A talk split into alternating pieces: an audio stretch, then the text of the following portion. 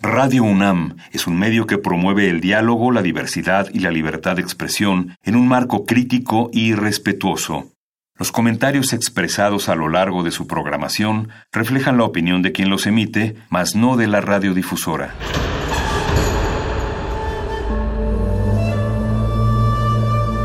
Un templo para la apreciación del ser mediante el sonido. mediante el sonido para nosotros. El sol sale durante la noche. Nuestros gritos llevan la mesura del silencio. Y el descontento está lleno de baile y risas. A todo, incluso a nosotros, nos resistimos. La universidad Ustedes y nosotros somos la Resistencia modulada.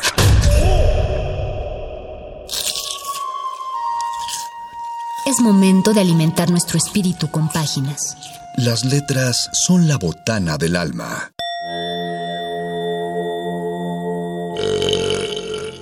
Recuerda la máxima. Los libros son como los tacos. Aún los malos son buenos. Muerde lenguas.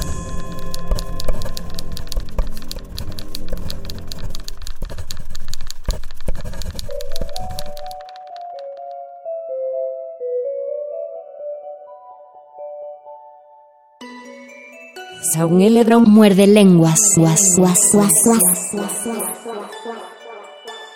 Buenas noches, bienvenidos. Esto es Resistencia Modulada. Es el primer programa de nuestro miércoles, es 18 de diciembre. Y los saluda desde la cabina de Muerde Lenguas el Mago Conde a nombre de mi compañero Luis Flores del Mal, el cual no se encuentra aquí porque está disfrutando de un merecidísimo descanso después de un año de trabajo. Y siendo justos y sinceros, de hecho, yo tampoco estoy aquí. Estoy en este momento aquí, pero ustedes que me escuchan sabrán que no estoy en la cabina porque esto es un programa grabado. Hay que apuntarles eso para que en caso de que alguno de ustedes quiera comunicarse a la cabina o nos escriba a nuestro Facebook Resistencia Modulada o nos tuitee a arroba R modulada y digan qué grosero, ¿por qué no lee mi comentario? ¿Por qué no me menciona al aire? Pues es porque no estamos en la cabina, estamos, estamos grabados de las tres emisiones que vamos a hacer para estas vacaciones, porque como habrán notado, el lunes pasado hicimos una retransmisión, en lugar de muerde lenguas, bueno, y de toda la programación de resistencia modulada, hicimos una retransmisión de voces en el campus, pero aún así estos miércoles sí los vamos a tener en nuestro horario regular, con programación adecuada para este periodo vacacional. No en tema precisamente navideño, no como el año pasado, que sí tratamos de sacar un par de cuentitos navideños. En esta ocasión vamos a llevárnoslo mucho más tranquilo porque tenemos miércoles complicados. Nuestro próximo miércoles, como ya algunos se lo estarán saboreando, los menos Grinch, particularmente yo sí, eh, es 25 de, diciembre, entonces es una fecha difícil para sentarse a escuchar Radio UNAM. Y el otro miércoles es primero de enero. Eh, aún así, tenemos para, para el último miércoles una retransmisión. La próxima semana, para los fans irredentos de Luisito Flores, van a escuchar su voz eh, por ahora yo solo los saludo con un tema que había cargado, cargué a lo largo de todo este año la culpa de no haber hecho un programa especial en Muerde Lenguas, digo Radio UNAM, sí hizo lo que le tocaba. Eh, a propósito de este gran, gran eh, escritor de Jalisco, que es Juan José Arreola. su centenario fue el año pasado, se hizo una celebración en 2018, un programa especial tuve el, enorme gusto de colaborar con el maestro eh, Baltasar en la, en la producción acerca del programa especial de Juan José Arreola, pero faltaba un muerde lenguas de Arreola y aprovechando que es el periodo vacacional y que algunos de ustedes, eh, sinceramente espero que la mayoría de ustedes esté descansando a estas horas o esté en camino a descansar, pues vamos a tratar de, vamos a acompañar esta noche con algunas de las palabras de Arreola, no en su voz, voy a hacer una lectura personal. Hay cuentos, hay historias grabadas en voz del mismo Arreola, que tenía además una forma de leer preciosa, sus propios textos y otros textos más. Pero esta vez tendrán que conformarse con mi voz. Algunas de sus brevedades, algunos de sus textos de prosa, que tienen mucho de poético, tienen mucho de juguetón. Es, es yo, yo puedo asegurar, quizás sin temor, a equivocarme que es mi autor favorito, mi autor latinoamericano favorito, de habla hispana en general. Entonces acompañaremos esta ocasión con algunos de, estos cuentos. Eh, recuerden que si nos quieren eh, que si nos quieren comentar algo, sí, están nuestras redes sociales abiertas, pero déjenos un recado o nos arroban ahí eh, y nosotros veremos, eh, trataremos de contestar, pero sean comprensibles a pesar de que los extrañamos mucho y puedo anticipar que estamos extrañando estar en vivo. También extrañábamos este, este necesario descanso después de un año de trabajo, un, descanso que marca el final de un ciclo, así siempre se sienten estas festividades. Eh, ojalá haga frío cuando se está grabando esto. Apenas se supone que están entrando los frentes fríos, pero hace un calor tremendo todavía, estos frentes fríos de, cambio climático, pero ojalá ya sean épocas más frías cuando lo estés escuchando, que puedan prepararse un té, un chocolatito caliente, un café y sentarse y disfrutar algo de los textos de Juan José Arreola, aquí en Muerde Lenguas. Muerde lenguas. Muerde lenguas. Muerde lenguas.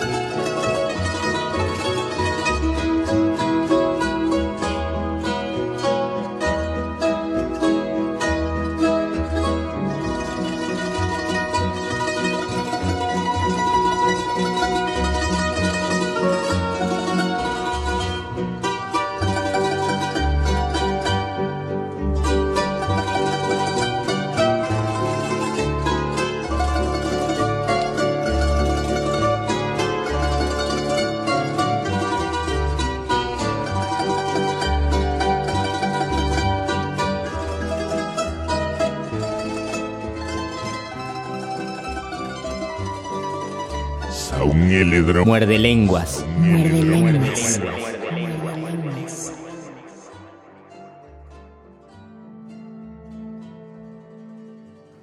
De memoria y olvido. Yo, señores, soy de Zapotlán el Grande. Un pueblo que de tan grande nos lo hicieron Ciudad Guzmán hace 100 años, pero nosotros seguimos siendo tan pueblo que todavía le decimos Zapotlán. Es un valle redondo de maíz, un circo de montañas, sin más adorno que su buen temperamento, un cielo azul y una laguna que viene y se va como un delgado sueño. Desde mayo hasta diciembre se va a la estatura pareja y creciente de las milpas. A veces le decimos Zapotlán de Orozco porque ahí nació José Clemente, el de los pinceles violentos. Como paisano suyo, siento que nací al pie de un volcán, a propósito de volcanes, la orografía de mi pueblo incluye otras dos cumbres, además del pintor. El Nevado, que se llama de Colima, aunque todo él está en tierra de Jalisco. Apagado, el hielo en el invierno lo decora, pero el otro está vivo. En 1912 nos cubrió de cenizas y los viejos recuerdan con pavor esta leve experiencia pompeyana. Se hizo la noche en pleno día y todos creyeron en el juicio final.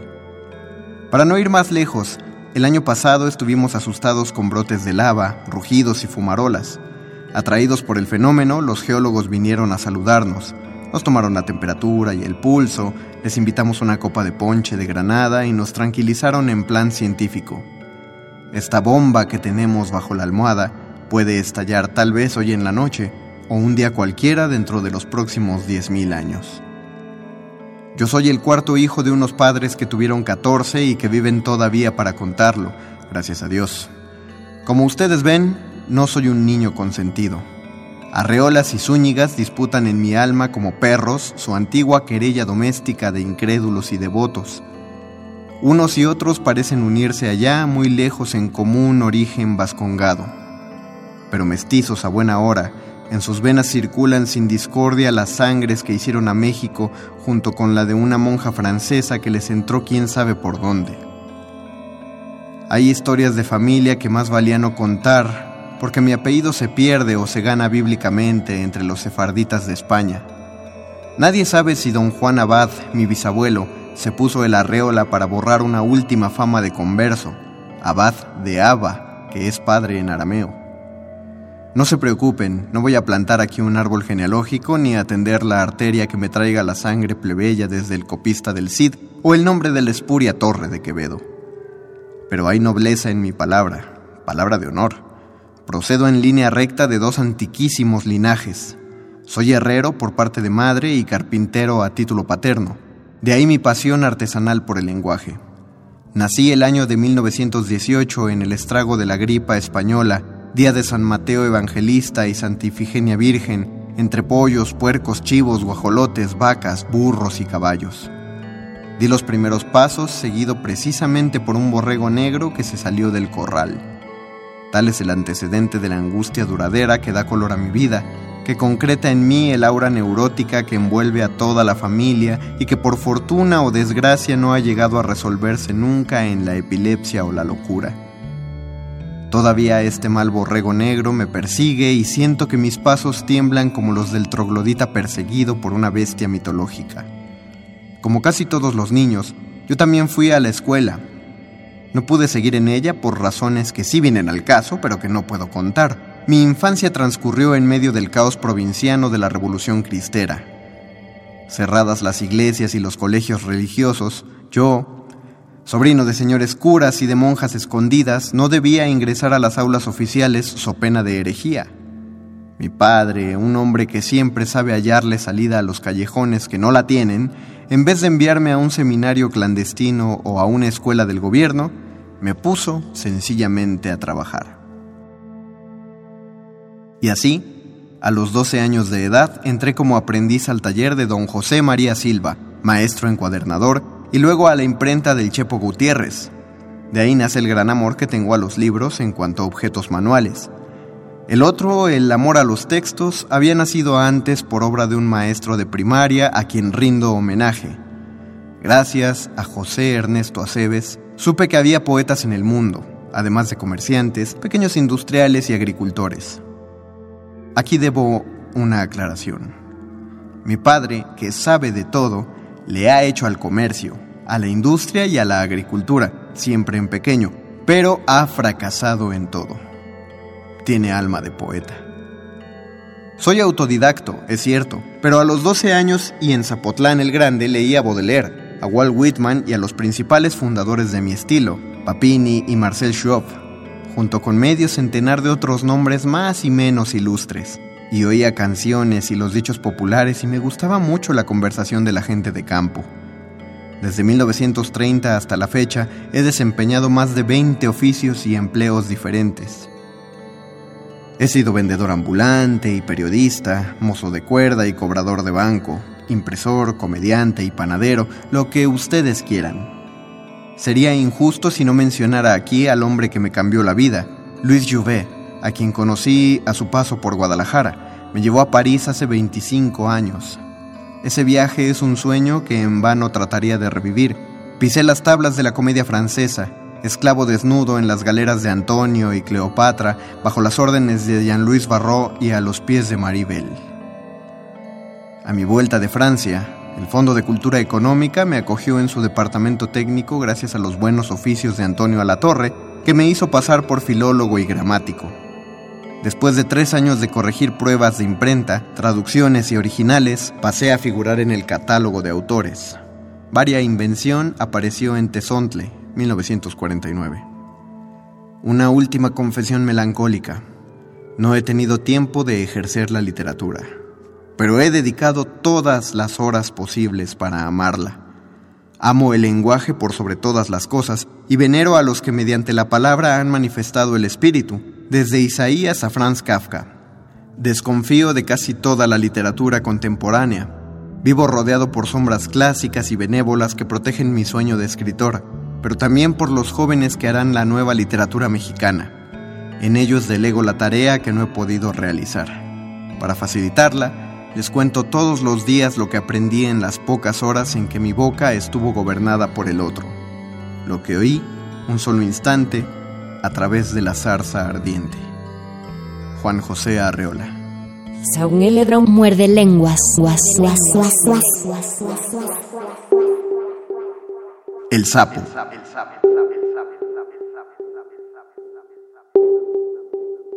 Salta de vez en cuando solo para comprobar su radical estático. El salto tiene algo de latido. Viéndolo bien, el sapo es todo corazón. Prensado en un bloque de lodo frío, el sapo se sumerge en el invierno como una lamentable crisálida. Se despierta en primavera, consciente de que ninguna metamorfosis se ha operado en él. Es más sapo que nunca en su profunda desecación.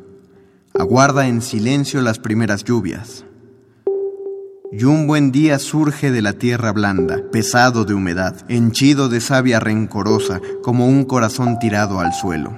En su actitud de esfinge hay una secreta proposición de canje. Y la fealdad del sapo aparece ante nosotros con una abrumadora cualidad de espejo. Muerde lenguas.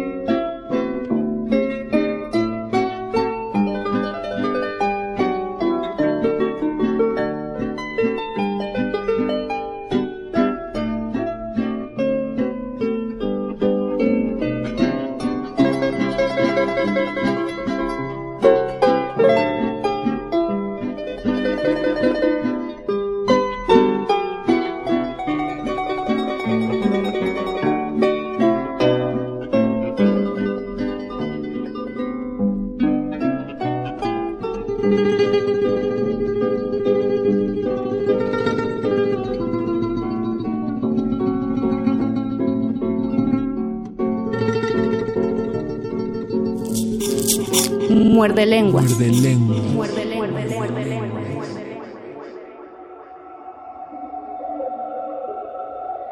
Insectiada. Pertenecemos a una triste especie de insectos, dominada por el apogeo de las hembras vigorosas, sanguinarias y terriblemente escasas. Por cada una de ellas hay 20 machos débiles y dolientes. Vivimos en fuga constante, Las hembras van tras de nosotros y nosotros, por razones de seguridad, abandonamos todo alimento a sus mandíbulas insaciables. Pero la estación amorosa cambia el orden de las cosas. Ellas despiden irresistible aroma y las seguimos enervados hacia una muerte segura. Detrás de cada hembra perfumada hay una hilera de machos suplicantes. El espectáculo se inicia cuando la hembra percibe un número suficiente de candidatos. Uno a uno saltamos sobre ella. Con rápido movimiento esquiva el ataque y despedaza al galán. Cuando está ocupada en devorarlo, se arroja un nuevo aspirante. Y así, hasta el final. La unión se consuma con el último superviviente, cuando la hembra, fatigada y relativamente harta, apenas tiene fuerzas para decapitar al macho que la cabalga, obsesionado en su goce. Queda adormecida largo tiempo triunfadora en su campo de eróticos despojos. Después, cuelga del árbol inmediato un grueso cartucho de huevos. De ahí nacerá otra vez la muchedumbre de las víctimas, con su infalible dotación de verdugos. Muerde lenguas. Muerde lenguas.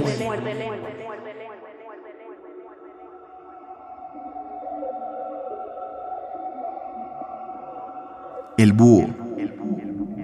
Antes de devorarlas, el búho digiere mentalmente a sus presas. Nunca se hace cargo de una rata entera si no se ha formado un previo concepto de cada una de sus partes. La actualidad del manjar que palpita en sus garras va haciéndose pasado en la conciencia y preludia la operación analítica de un lento devenir intestinal. Estamos ante un caso de profunda asimilación reflexiva. Con la aguda penetración de sus garfios, el búho aprehende directamente el objeto y desarrolla su peculiar teoría del conocimiento. La cosa en sí, roedor, reptil o volátil, se le entrega no sabemos cómo.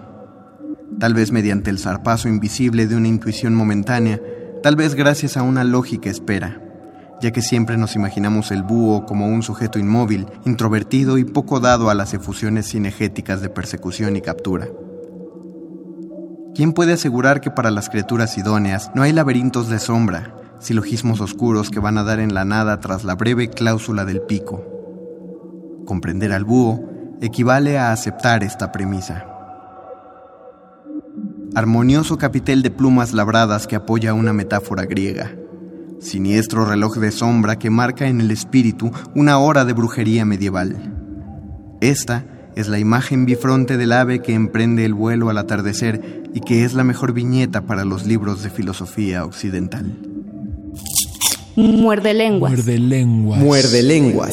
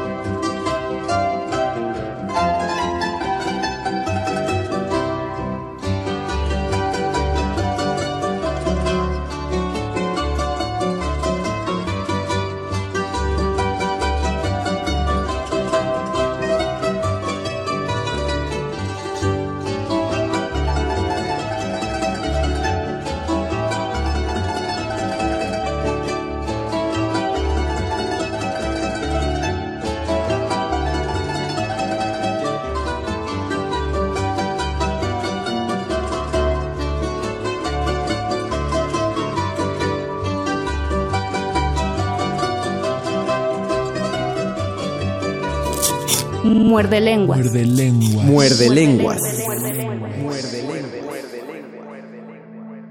El Rey Negro. Yo soy el tenebroso, el viudo, el inconsolable que sacrificó su última torre para llevar un peón femenino hasta la séptima línea frente al alfil y el caballo de las blancas. Hablo desde mi base negra. Me tentó el demonio en la hora tórrida, cuando tuve por lo menos asegurado el empate. Soñé la coronación de una dama y caí en un error de principiante, en un doble jaque elemental. Desde el principio jugué mal esta partida. Debilidades en apertura, cambio apresurado de piezas con clara desventaja. Después entregué la calidad para obtener un peón pasado, el de la dama. Después... Ahora estoy solo y vago inútil por el tablero de blancas noches y de negros días, tratando de ocupar casillas centrales, esquivando el mate de alfil y caballo. Si mi adversario no lo efectúa en un cierto número de movimientos, la partida es tablas. Por eso sigo jugando, atenido en última instancia al reglamento de la Federación Internacional de Ajedrez que a la letra dice, artículo decimosegundo, la partida es tablas. Inciso 4. Cuando un jugador demuestra que 50 jugadas por lo menos han sido realizadas por ambas partes sin que haya tenido lugar captura alguna de pieza ni movimiento de peón. El caballo blanco salta de un lado a otro, sin ton ni son, de aquí para allá y de allá para acá. Estoy salvado. Pero de pronto me acomete la angustia y comienzo a retroceder inexplicablemente hacia uno de los rincones fatales, me acuerdo de una broma del maestro Simajín. El mate de alfil y caballo es más fácil cuando uno no sabe darlo y lo consigue por instinto, por una implacable voluntad de matar. La situación ha cambiado. Aparece en el tablero el triángulo de Deletang y yo pierdo la cuenta de las movidas. Los triángulos se suceden uno tras otro hasta que me veo acorralado en el último. Ya no tengo sino tres casillas para moverme uno caballo rey y uno y dos torre. Me doy cuenta entonces de que mi vida no ha sido más que una triangulación. Siempre elijo mal mis objetos amorosos y los pierdo uno tras otro como el peón de siete dama. Ahora tres figuras me acometen. Rey, alfil y caballo. Ya no soy vértice alguno, soy un punto muerto en el triángulo final. ¿Para qué seguir jugando? ¿Por qué no me dejé dar el mate del pastor o de una vez el del loco? ¿Por qué no caí en una variante de legal? ¿Por qué no me mató Dios mejor en el vientre de mi madre, dejándome encerrado ahí como en la tumba de Filidor? Antes de que me hagan la última jugada, decido inclinar mi rey, pero me tiemblan las manos y lo derribo del tablero. Gentilmente mi joven adversario lo recoge del suelo, lo pone en su lugar y me mata en uno torre con el alfil. Ya nunca más volveré a jugar al ajedrez. Palabra de amor. Dedicaré los días que me quedan de ingenio al análisis de las partidas ajenas, a estudiar finales de reyes y peones, a resolver problemas de mate en tres, siempre y cuando en ellos sea obligatorio el sacrificio de la dama. Muerde lenguas. Muerde lenguas. Muerde lenguas. Muerde lenguas. Muerde lenguas. El encuentro. Dos puntos que se atraen no tienen por qué elegir forzosamente la recta. Claro que es el procedimiento más corto, pero hay quienes prefieren el infinito. Las gentes caen unas en brazos de otras sin detallar la aventura. Cuando mucho avanzan en zigzag, pero una vez en la meta, corrigen la desviación y se acoplan. Tan brusco amor es un choque. Y los que así se afrontaron son devueltos al punto de partida por un efecto de culata. Demasiados proyectiles, su camino al revés los incrusta de nuevo, repasando el cañón en un cartucho sin pólvora. De vez en cuando una pareja se aparta de esta regla invariable. Su propósito es francamente lineal y no carece de rectitud. Misteriosamente, optan por el laberinto. No pueden vivir separados. Esta es su única certeza. y van a perderla buscándose. Cuando uno de ellos comete un error y provoca el encuentro, el otro finge no darse cuenta y pasa sin saludar. Muerde lenguas.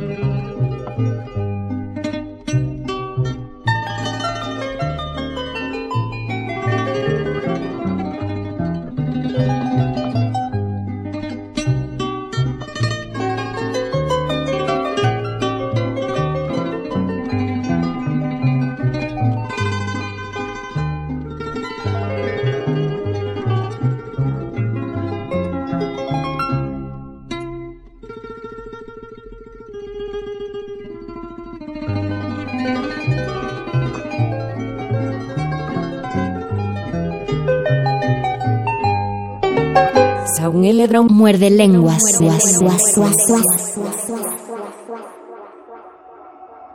Cláusulas. Primera, las mujeres toman siempre la forma del sueño que las contiene. Segunda, cada vez que el hombre y la mujer tratan de reconstruir el arquetipo, componen un ser monstruoso, la pareja. Tercera, soy un Adán que sueña en el paraíso pero siempre despierto con las costillas intactas. Cuarta. Boletín de última hora. En la lucha con el ángel, he perdido por indecisión. Quinta. Toda belleza es formal.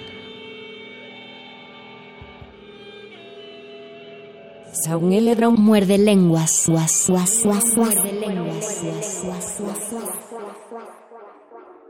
El mapa de los objetos perdidos.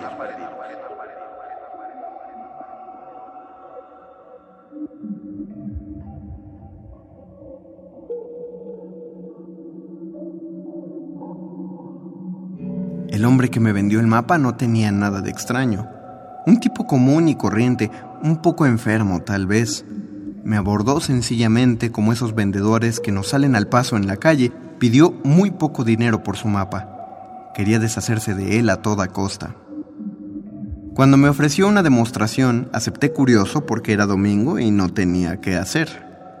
Fuimos a un sitio cercano para buscar el triste objeto que tal vez él mismo habría tirado ahí, seguro de que nadie iba a recogerlo.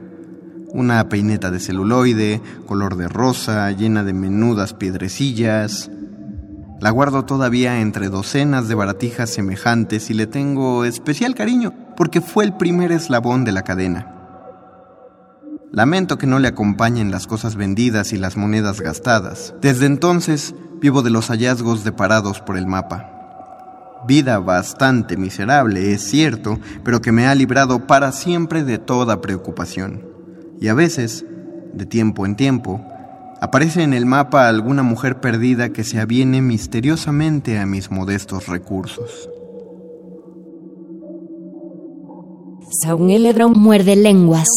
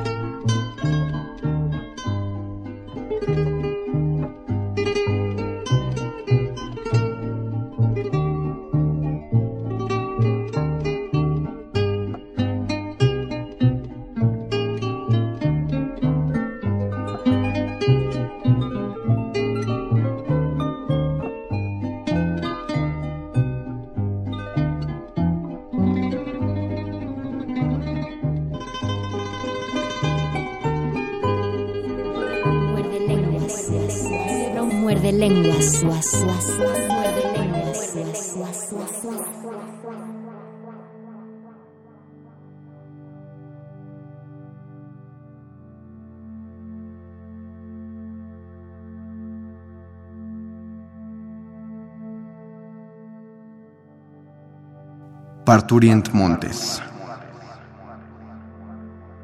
Entre amigos y enemigos se difundió la noticia de que yo sabía una nueva versión del parto de los montes.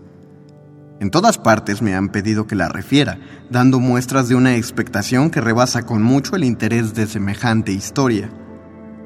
Con toda honestidad, una y otra vez remití la curiosidad del público a los textos clásicos y a las ediciones de moda, pero nadie se quedó contento.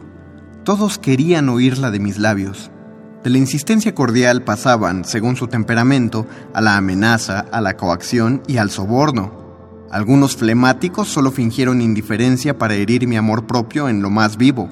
La acción directa tendría que llegar tarde o temprano. Ayer fui asaltado en plena calle por un grupo de resentidos. Cerrándome el paso en todas direcciones, me pidieron a gritos el principio del cuento. Muchas gentes que pasaban distraídas también se detuvieron, sin saber que iban a tomar parte en un crimen. Conquistadas, sin duda por mi aspecto de charlatán comprometido, prestaron de buena gana su concurso. Pronto me hallé rodeado por la masa compacta. Abrumado y sin salida, haciendo un total acopio de energía, me propuse acabar con mi prestigio de narrador. Y he aquí el resultado. Con una voz falseada por la emoción, trepado en un banquillo de agente de tránsito que alguien me puso debajo de los pies, comienzo a declamar las palabras de siempre con los ademanes de costumbre. En medio de terremotos y explosiones, con grandiosas señales de dolor, desarraigando los árboles y desgajando las rocas, se aproxima un gigante advenimiento. ¿Va a nacer un volcán? ¿Un río de fuego? ¿Se alzará en el horizonte una nueva y sumergida estrella? Señoras y señores, las montañas están de parto. El estupor y la vergüenza ahogan mis palabras. Durante varios segundos prosigo el discurso a base de pura pantomima, como un director frente a la orquesta enmudecida. El fracaso es tan real y evidente que algunas personas se conmueven. ¡Bravo! Oigo que gritan por ahí, animándome a llenar la laguna. Instintivamente me llevo las manos a la cabeza y la aprieto con todas mis fuerzas, queriendo apresurar el fin del relato. Los espectadores han adivinado que se trata del ratón legendario, pero simulan una ansiedad enfermiza. En torno a mí siento palpitar un solo corazón.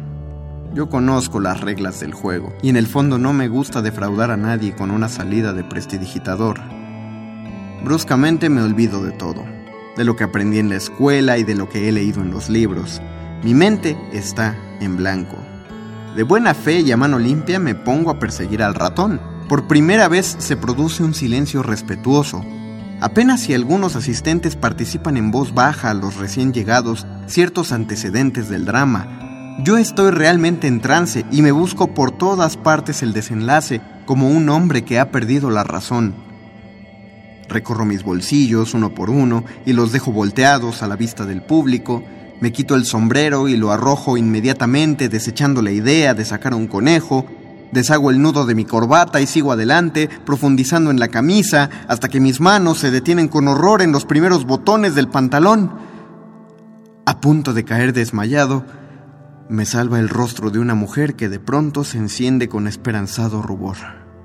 Afirmado en el pedestal, pongo en ella todas mis ilusiones y la elevo a la categoría de musa, olvidando que las mujeres tienen especial debilidad por los temas escabrosos. La tensión llega en este momento a su máximo. ¿Quién fue el alma caritativa que al darse cuenta de mi estado avisó por teléfono? La sirena de la ambulancia preludia en el horizonte una amenaza definitiva. En el último instante, mi sonrisa de alivio detiene a los que sin duda pensaban en lincharme. Aquí, bajo el brazo izquierdo, en el hueco de la axila, hay un leve calor de nido. Algo aquí se anima y se remueve. Suavemente, dejo caer el brazo a lo largo del cuerpo, con la mano encogida como una cuchara. Y el milagro se produce. Por el túnel de la manga desciende una tierna migaja de vida.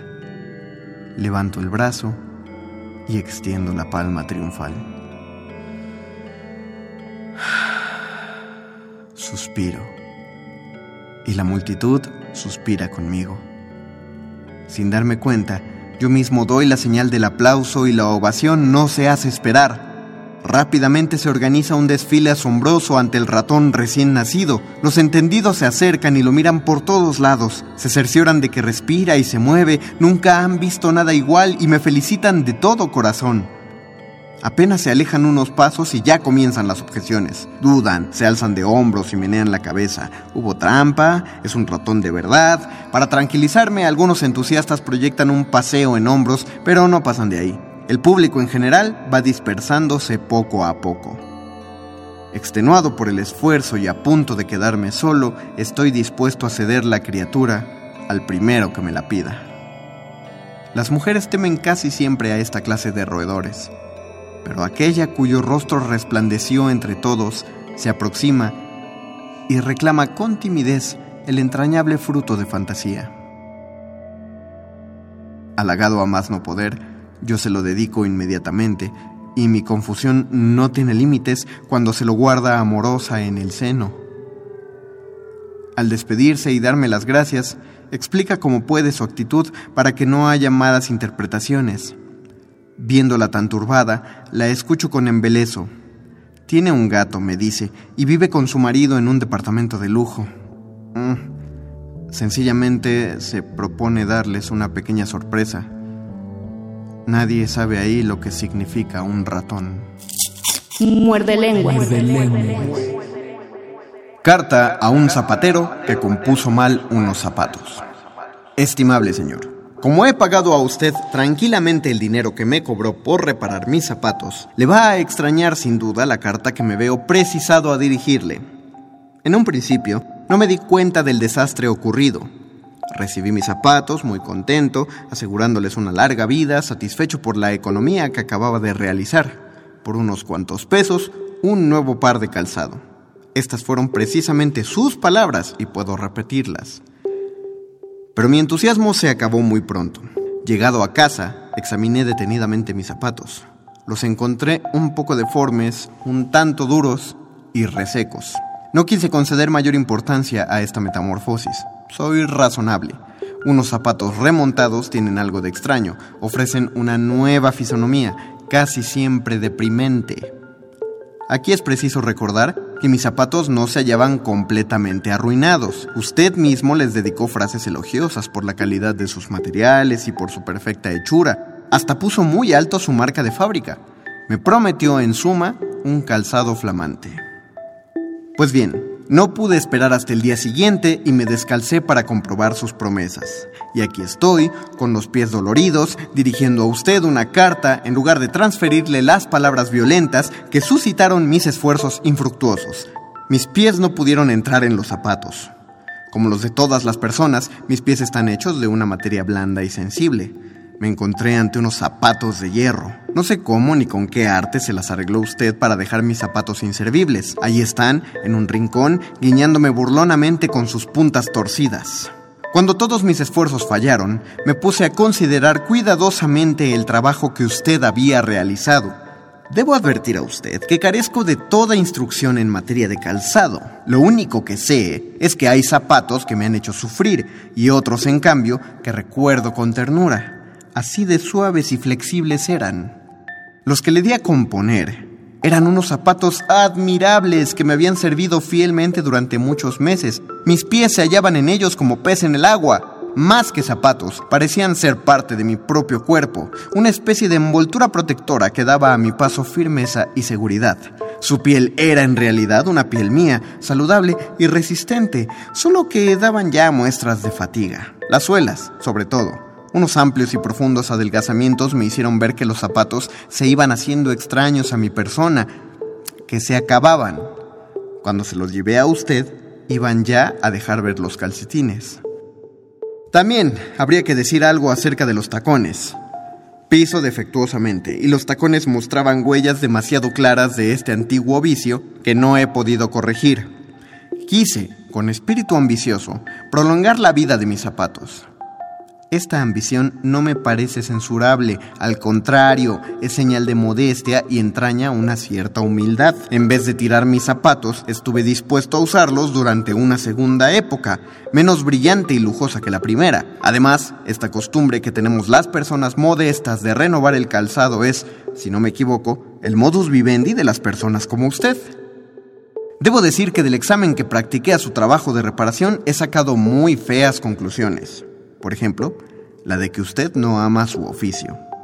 Si usted, dejando aparte todo resentimiento, viene a mi casa y se pone a contemplar mis zapatos, ha de darme toda la razón. Mire usted qué costuras, ni un ciego podía haberlas hecho tan mal. La piel está cortada con inexplicable descuido, los bordes de la suela son irregulares y ofrecen peligrosas aristas. Con toda seguridad, usted carece de hormas en su taller, pues mis zapatos ofrecen un aspecto indefinible.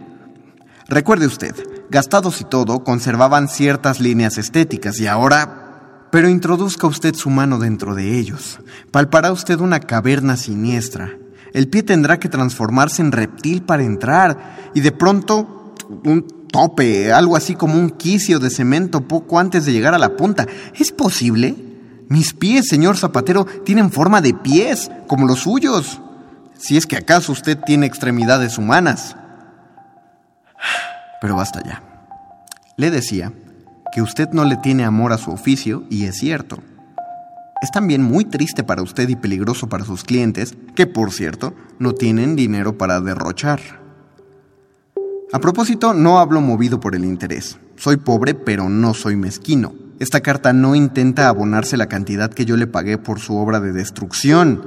Nada de eso. Le escribo sencillamente para exhortarle a amar su propio trabajo le cuento la tragedia de mis zapatos para infundirle respeto por este oficio que la vida ha puesto en sus manos, por ese oficio que usted aprendió con alegría en un día de juventud. Perdón, usted es todavía joven. Cuando menos tiene tiempo para volver a comenzar, si es que ya olvidó cómo se repara un par de calzado. Nos hacen falta buenos artesanos, que vuelvan a ser los de antes, que no trabajen solamente para obtener el dinero de los clientes, sino para poner en práctica las sagradas leyes del trabajo, esas leyes que han quedado irremisiblemente burladas en mis zapatos. Quisiera hablarle del artesano de mi pueblo, que remendó con dedicación y esmero mis zapatos infantiles, pero esta carta no debe catequizar a usted con ejemplos. Solo quiero decirle una cosa.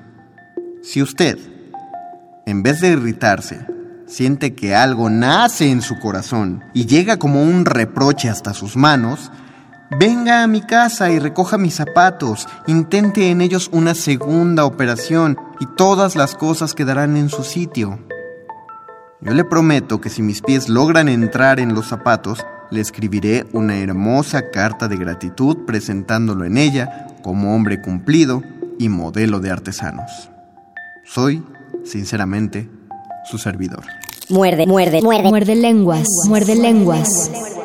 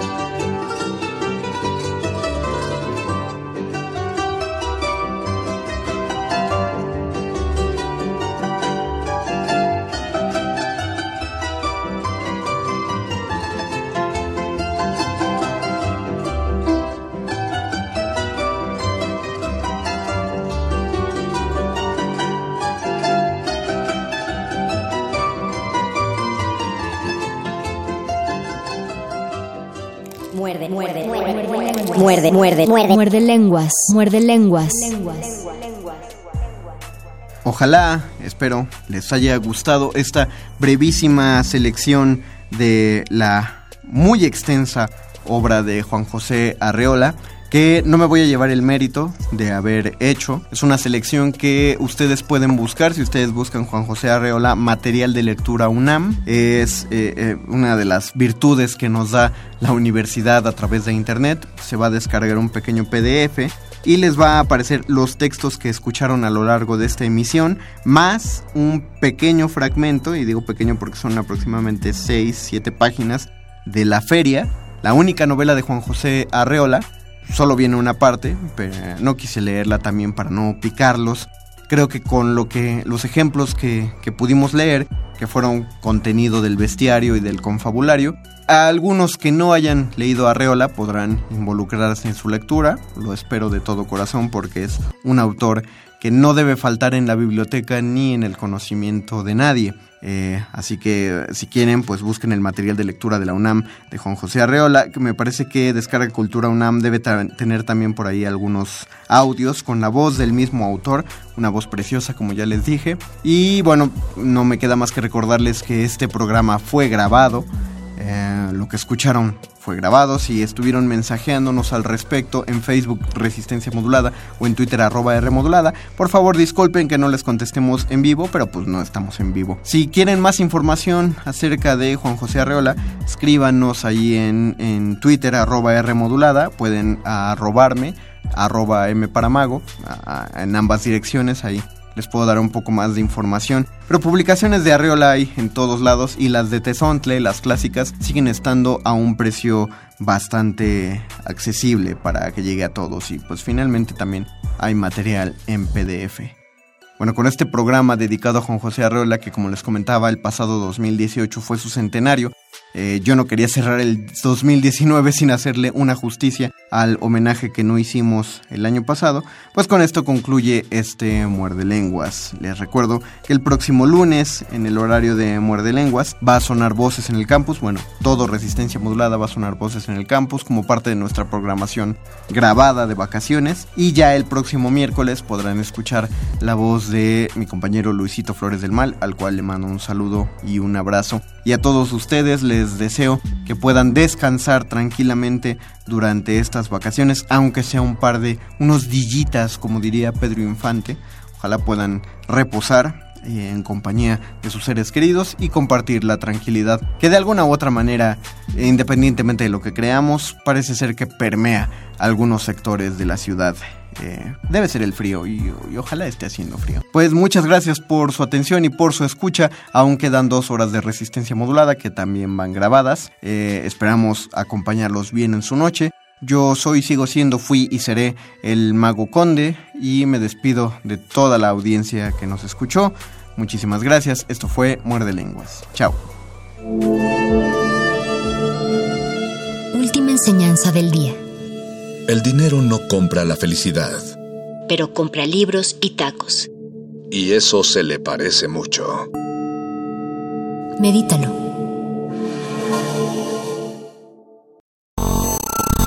Todos resistimos. Ha sido la rebeldía indomable de miles. No nos va a detener. No va a haber paso atrás.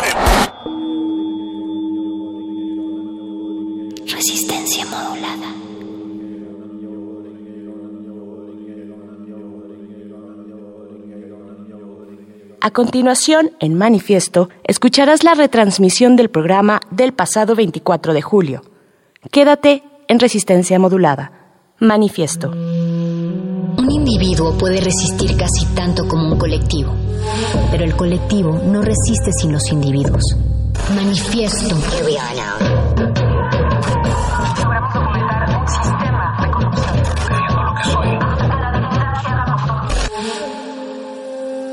No hay sonidos distintos, solo separados. Tu cuerpo es una revolución. Manifiéstate.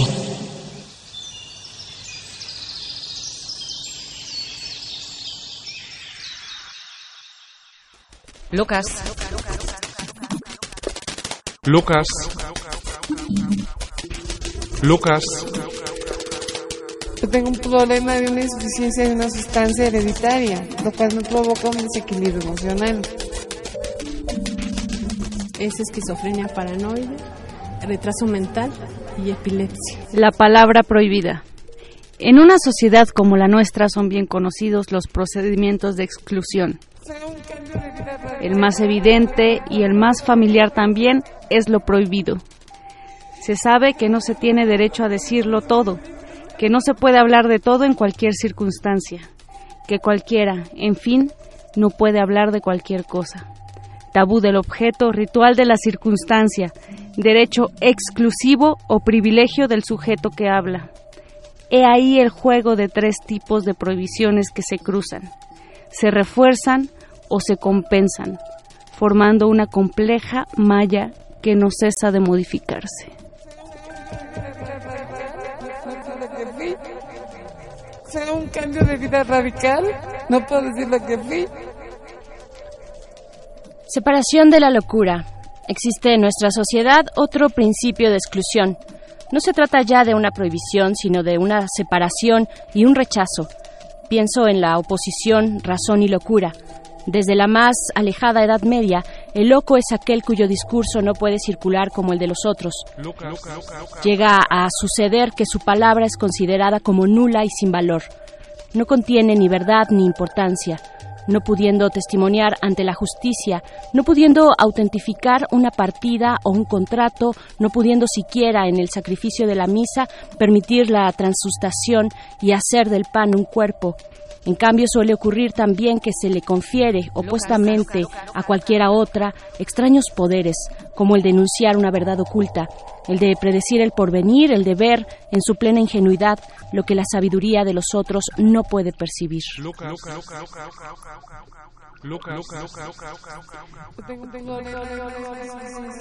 Durante siglos, la palabra de loco o bien no era escuchada o bien sí lo era recibía la acogida de una palabra de verdad, o bien caía en el olvido, rechazada tan pronto como era proferida, o bien era descifrada como una razón ingenua o astuta, una razón más razonable que la de las gentes razonables.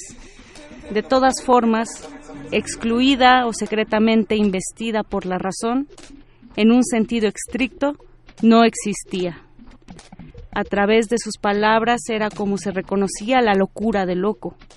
ellas eran el lugar en que se ejercía la separación, pero nunca, nunca eran recogidas o escuchadas. El orgullo, locura. De ser locos, que normalmente se ha utilizado contra nosotros para estigmatizarnos, para discriminarnos, le hemos dado la vuelta y hemos hecho del insulto bandera. Y decimos sí, sí, sí estamos locos. ¿Y? Extracto de El orden del discurso de Michel Foucault, 1970. Nosotros, personas discapacitadas sociales, ansiosas, bipolares, depresivas, psiquiatrizadas, usuarias, exusuarias y sobrevivientes de la psiquiatría y del sistema de salud mental. Salimos a las calles para vernos las caras, para conversar, celebrar y para expresar sin tapujos nuestra rabia digna y loca en un orgulloso enredo colectivo, hospitalario y transversal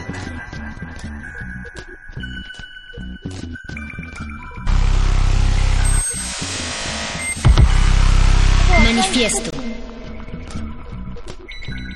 Esta es una retransmisión. Manifiesto. Y locos, locas y loques, como estamos, bienvenida a esta emisión, tú que nos estás escuchando, bienvenido hoy, siendo miércoles 24 de julio, son las 21 horas también, diría Mario Conde 21-21, 21-22. Algo Estamos locos.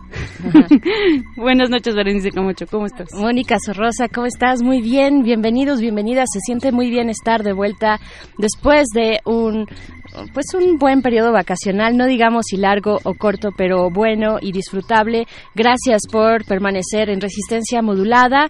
Eh, pues bueno, sí, después de unas vacaciones estamos en manifiesto para escribir en conjunto, en colectivo, en bola, eh, una línea más, un principio más en nuestro manifiesto que se escribe con X al final, porque así lo quisimos, porque así lo podemos pronunciar como queramos, manifiesta, manifieste, manifiéstense ustedes en nuestras redes sociales arroba R modulada, así estamos en Twitter, Resistencia Modulada en Facebook, es el lugar donde podemos recoger todos sus comentarios, sus buenas ideas, sus GIFs también, por supuesto. Y pues bueno, nos espera una buena, rica y larga noche en la Resistencia Nocturna, Moni. Así es, y comandando esta tripulación está Oscar Sánchez, el voice como cada manifieste y en los controles técnicos Don Agus también. En segundo plano está el buen Betoques esperando, siendo paciente y volviéndose un poquito loco con cada emisión de resistencia modulada. Más allá del cristal, Alba Martínez en continuidad al pie del cañón como siempre también. Así es, el Betoques con su look tibetano que yo no sé si pueda eh, volcarse a la locura. Eh, creo que siempre mantiene el centro, mantiene su propio centro y nos contagia de esa tranquilidad, eh, aunque sea a través del cristal. Gracias, gracias a la producción y a ustedes por estar aquí en Manifiesto. Hoy, Moni, que es, ya lo decías, miércoles 24 de julio, pues bueno, vamos a estar conversando sobre la locura de eso nuestra forma de, arrancar esta emisión, la locura y el orgullo de ser loco, de ser loca, eh, porque esta semana, hacia el fin de semana, el sábado, se va a llevar a cabo en la Ciudad de México la primera marcha del orgullo loco en México algo que se viene dando en otros países donde ya este tipo de activismo tiene un camino recorrido mucho más fuerte. En México no tanto y es una buena noticia que eh, pues este orgullo se haga presente. Un tipo de orgullo muy particular, Moni, que tiene que ver con la neurodivergencia, que tiene que ver con las formas en las que entendemos condiciones eh, psicosociales diversas, distintas eh, algunos, bueno, en general le solemos llamar discapacidad psicosocial. Vamos a hablar con el colectivo Sin Colectivo. me gusta. Así, sí, sí, es, es, muy bueno. Pueden encontrarlo en redes sociales, arroba colectivo sin, ahí está en Twitter, para que vayamos todos teniendo una idea más o menos de qué va, de qué va esto. Y pues bueno, es la manera en la que vamos a arrancar una conversación con varios integrantes de este colectivo sin colectivo, eh, Moni. Además hablamos mucho de que somos locos, de que somos poetas, músicos, artistas y qué locura, pero hablamos poco de la inclusión y de la discriminación también, ¿veré? Así es que pues un gran tema el día de hoy en este manifiesto que también estará lleno de una nueva colaboración ya que abrimos el espacio a artículo 19 para compartir el trabajo que proponen sobre todo que va vinculado al cuarto aniversario del caso de la Narvarte, este trágico asesinato donde se vieron envueltos fotoperiodistas, periodistas y también eh, pues mujeres que vivían en la calle de Ah, de Concepción Verstegui, si no me equivoco. Mm, no, era en ahorita, ahorita. Ahorita les eh, damos bien, ese, dato. Pero sí, efectivamente, este que ha llamado, eh, ha sido llamado el caso del multihomicidio de la Narvarte, que va a cumplir cuatro años el próximo 31 de julio, el próximo miércoles precisamente, y artículo 19, pues más que una colaboración, como lo decías, Moni, es abrir el espacio, porque eh, están realizando una serie de trabajos, entre ellos un podcast de cuatro entregas, de cuatro partes que vamos a estar sonando aquí a partir de este miércoles, el siguiente y así los miércoles consecutivos hasta llegar a cuatro. Artículo 19, esta organización eh, pues que vela por los derechos a la, del acceso a la información, eh, del periodismo en nuestro país, pues eh, va a hacer una, van a realizar una serie de acciones, entre ellas el podcast, pero también hay una novela gráfica, hay un informe para el próximo, el jueves de la próxima semana, en fin, estamos acompañando de esa manera en Resistencia modulada y en manifiesto lo que se realiza para el caso de la Narvarte, eh, este multihomicidio, que en realidad es un homicidio y, y cuatro feminicidios, ¿no? Recordamos a Rubén Espinosa, fotoperiodista, Nadia Vera, activista, a Mile Martín, modelo, Yesenia Quirós, quien, quien era maquillista, a Olivia Alejandra Negrete, trabajadora del hogar, y bueno, eh, eso, eso estará ocurriendo en unos momentos más, el primer, la primera entrega de este podcast sobre el caso de la Narvarte, Moni. Y en encuadre, para cerrar este manifiesto, vamos a platicar con Yael Weiss sobre la convocatoria Pico de Gallo. Así es que si les gusta la literatura, la locura, y la manifestación social. Bienvenidos a este manifieste. Bienvenidos a este manifieste que vamos a arrancar como se debe, es decir, con música. Vamos a escuchar la canción Acefe Con Con, que es algo así en francés como Cancan Suficiente, del artista Git Conque que es originario, bueno, era originario del archipiélago de las Islas Antillanas de Guadalupe, un territorio francés. Y esta es una canción que forma parte de una colección publicada en 2018 por el sello británico Strut.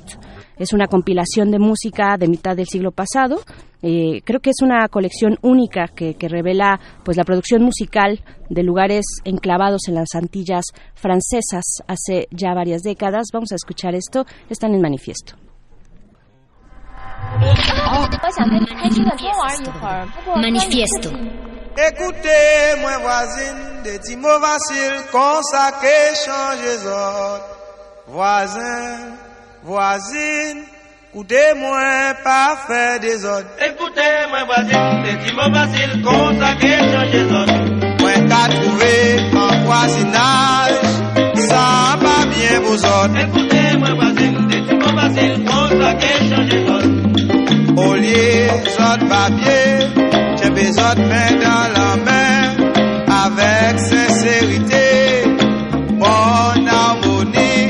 Écoutez-moi, pas qu'à sorte pour Écoutez-moi, c'est mot facile, ça que changer d'autres. Camarades, chers voisines, pas attaquer des autres.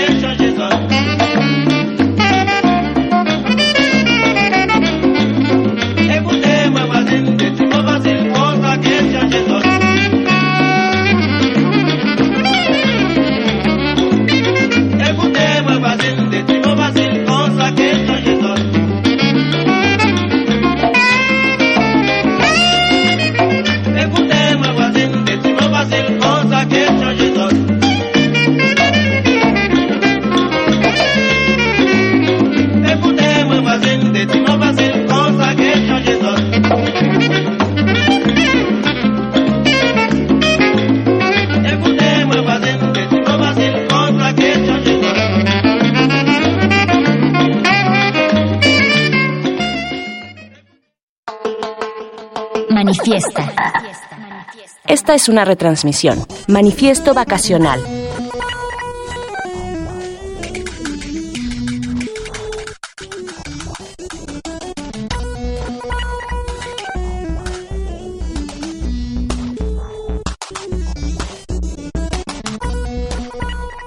próximo sábado en la Ciudad de México tendrá lugar la primera marcha del orgullo loco y para hablar al respecto, para hablar de qué significa este orgullo loco, de qué significa eh, pues la condición de una discapacidad psicosocial, están en esta cabina una buena banda Moni, una gran Sí. banda del colectivo Sin Colectivo. Bienvenidos, bienvenidas, ¿cómo están chicos? Bien, gracias, buenas Ah, ya Hola, escucharon. colectivo sin colectivo.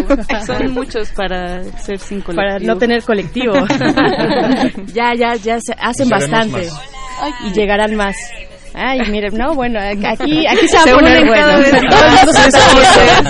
nos da mucho gusto. Incluso los que no están físicamente se hacen presentes eh, a través de la voz. Amigos imaginarios, bueno, esto está, está lleno y nos da mucho gusto de verdad que estén por acá. Eh, pues bueno, vamos a, a pedirles que se presenten, ¿no? Podemos empezar contigo por acá. Ok. Eh, Oscar, hola, ¿cómo Ok, estás? bueno, buenas noches, buenas noches a todos. Mi nombre es eh, Oscar Mosco, soy estudiante de la UNAM, soy creo que el miembro más joven de Sin Colectivo. Eh, soy fotógrafo, trabajo como profesor de fotografía. Este, estoy comenzando con una, eh, a presentar pequeñas eh, presentaciones artísticas y doy clases de fotografía para personas con discapacidad motriz. Discapacidad motriz, Sí. ok. Y tengo un diagnóstico detectado a los 16, trastorno bipolar tipo 1. Tipo 1. Sí, tipo Ahorita vamos a hablar un poquito más de qué significa eso. Por acá, Hola, buenas noches. Soy Trini Barra, soy artista visual. Eh, yo trabajo con el collage eh, y performance audiovisual con Live Cinema y vinculo temas de arte y salud mental específicamente. Muy bien. Y a tu lado se encuentra. Yo soy Iván Maceda Mejías, eh, yo soy odontólogo, soy dentista, pero también eh, llevo trabajando un rato en radio abierta. eh, esta experiencia de radio que incluye las voces de las personas con experiencias psiquiátricas. Hago artes marciales, hago, ¿qué más? Eh, pues escribo en una, devis- en una revista digital y bueno, hago tantas cosas que ya no me acuerdo y vendo mole los domingos. ¿Vendes qué? Mole, los Mole. domingos. Ah, no, no es cierto, es, es broma. No, las redes Sí, están que- explotando diciendo dónde vendes más. Hola, ¿qué tal? Buenas noches. Mi nombre es Marisela Victoria Labrada. Yo soy maestra de inglés, soy participante de Radio Abierta y también escribo en la revista eh, Digital Toing. Mi diagnóstico es TLP, trastorno límite de personalidad borderline, ansiedad y depresión mixtas. Muchas gracias. Ok. Hola, mi nombre es Gabriela Aragón Zamorano. Soy actriz de formación, pero me identifico más como docente y como directora. Tengo mi compañía de teatro que fundé en conjunto con Lucía Geraldo. Se llama Antrep Artes Escénicas y en esa eh, compañía nos dedicamos a hacer proyectos que tienen que ver con educación o con salud mental eh, están directamente hacia los niños, hacia los peques o hacia las personas. Más bien nuestro público eh, son las personas aliadas o familiares de personas con algún alguna discapacidad psicosocial. Yo me identifico como neurodivergente, soy feminista interseccional, este abolicionista. y- Abolicionista, de Sí. las duras. Sí, sí, soy bien radical en eso.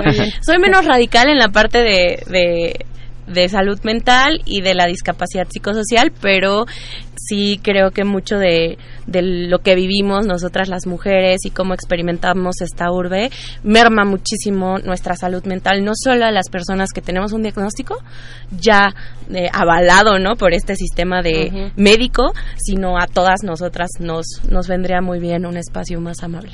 Claro. Y al final de la mesa, no, no al último, ¿quién ¿Qué está tal? por acá? Soy Víctor Lizama. Eh, yo colaboro en una organización no gubernamental llamada Documenta, eh, concretamente en el programa Discapacidad y Justicia, donde soy facilitador de justicia para personas con discapacidad psicosocial. Yo mismo me reconozco como una persona con discapacidad psicosocial. Muchas gracias por la invitación. No, pues ya vieron que está aquí eh, un poco de todo de, de chile, de mole, por supuesto, y, y- y demás. Eh, bienvenidos, chicos, bienvenidas. Muchas gracias. Pues bueno, la pregunta obligada es cómo ustedes se juntan, qué significa sin colectivo y qué significa el, orgu- el orgullo loco. A ver, ¿quién quiere eh, empezar por acá? ¿Trini? Sí, pues Sin Colectivo surge de una forma muy este, Pues eh, relaciones de amigos, principalmente Víctor Lizama nos este, conoce y nos convoca de alguna forma y entre todos ya vamos creando amistad, lazos. Y Sin Colectivo está como agrupación plural, tenemos distintos enfoques dentro de nosotros.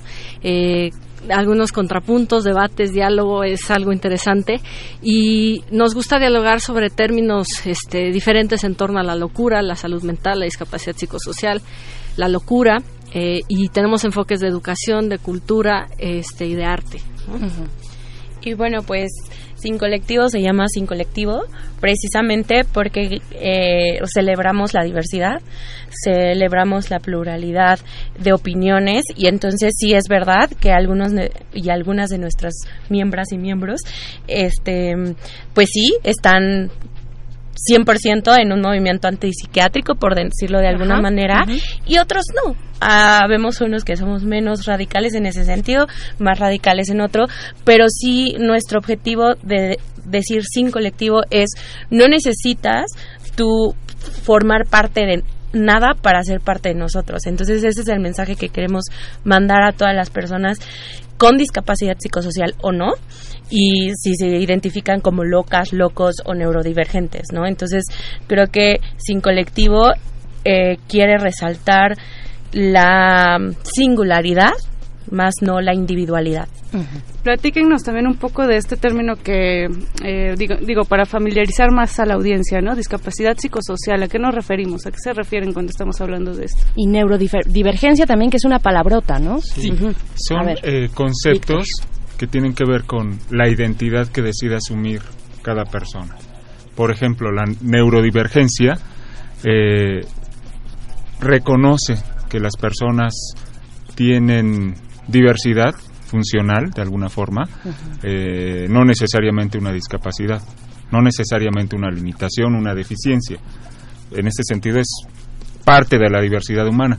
Cuando hablamos de discapacidad psicosocial, básicamente nos estamos refiriendo a un enfoque de derechos humanos. La persona con discapacidad psicosocial, como las personas con discapacidad visual, auditiva, física, intelectual, se enfrentan o nos enfrentamos a barreras sociales.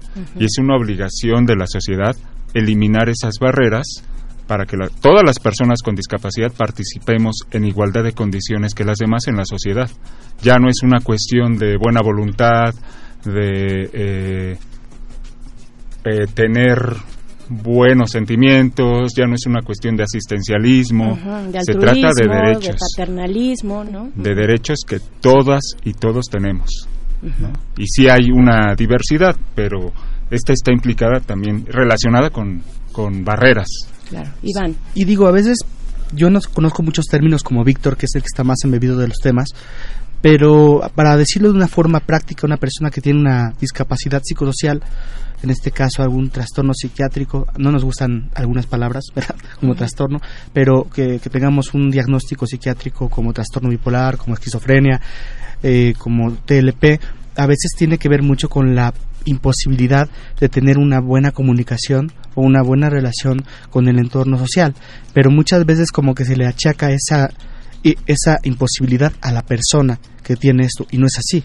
Es una cuestión que va para bailar un vals se necesitan dos, para tener una fiesta se necesitan muchos. Entonces, cuando alguien no tiene la posibilidad de comunicarse, pues por un lado, eh, pues las condiciones fisiológicas o biológicas no permiten eh, esta, esta comunicación, pero también eh, las, las condiciones sociales que impone un sistema como el capitalista que tenemos, sobre todo en algunos países como México, ¿no? Eh, no permiten esta interacción de manera saludable. Y entonces, bueno, de ahí salen muchas ideas que pueden ser oportunidades para llevar una mejor vida como sociedad.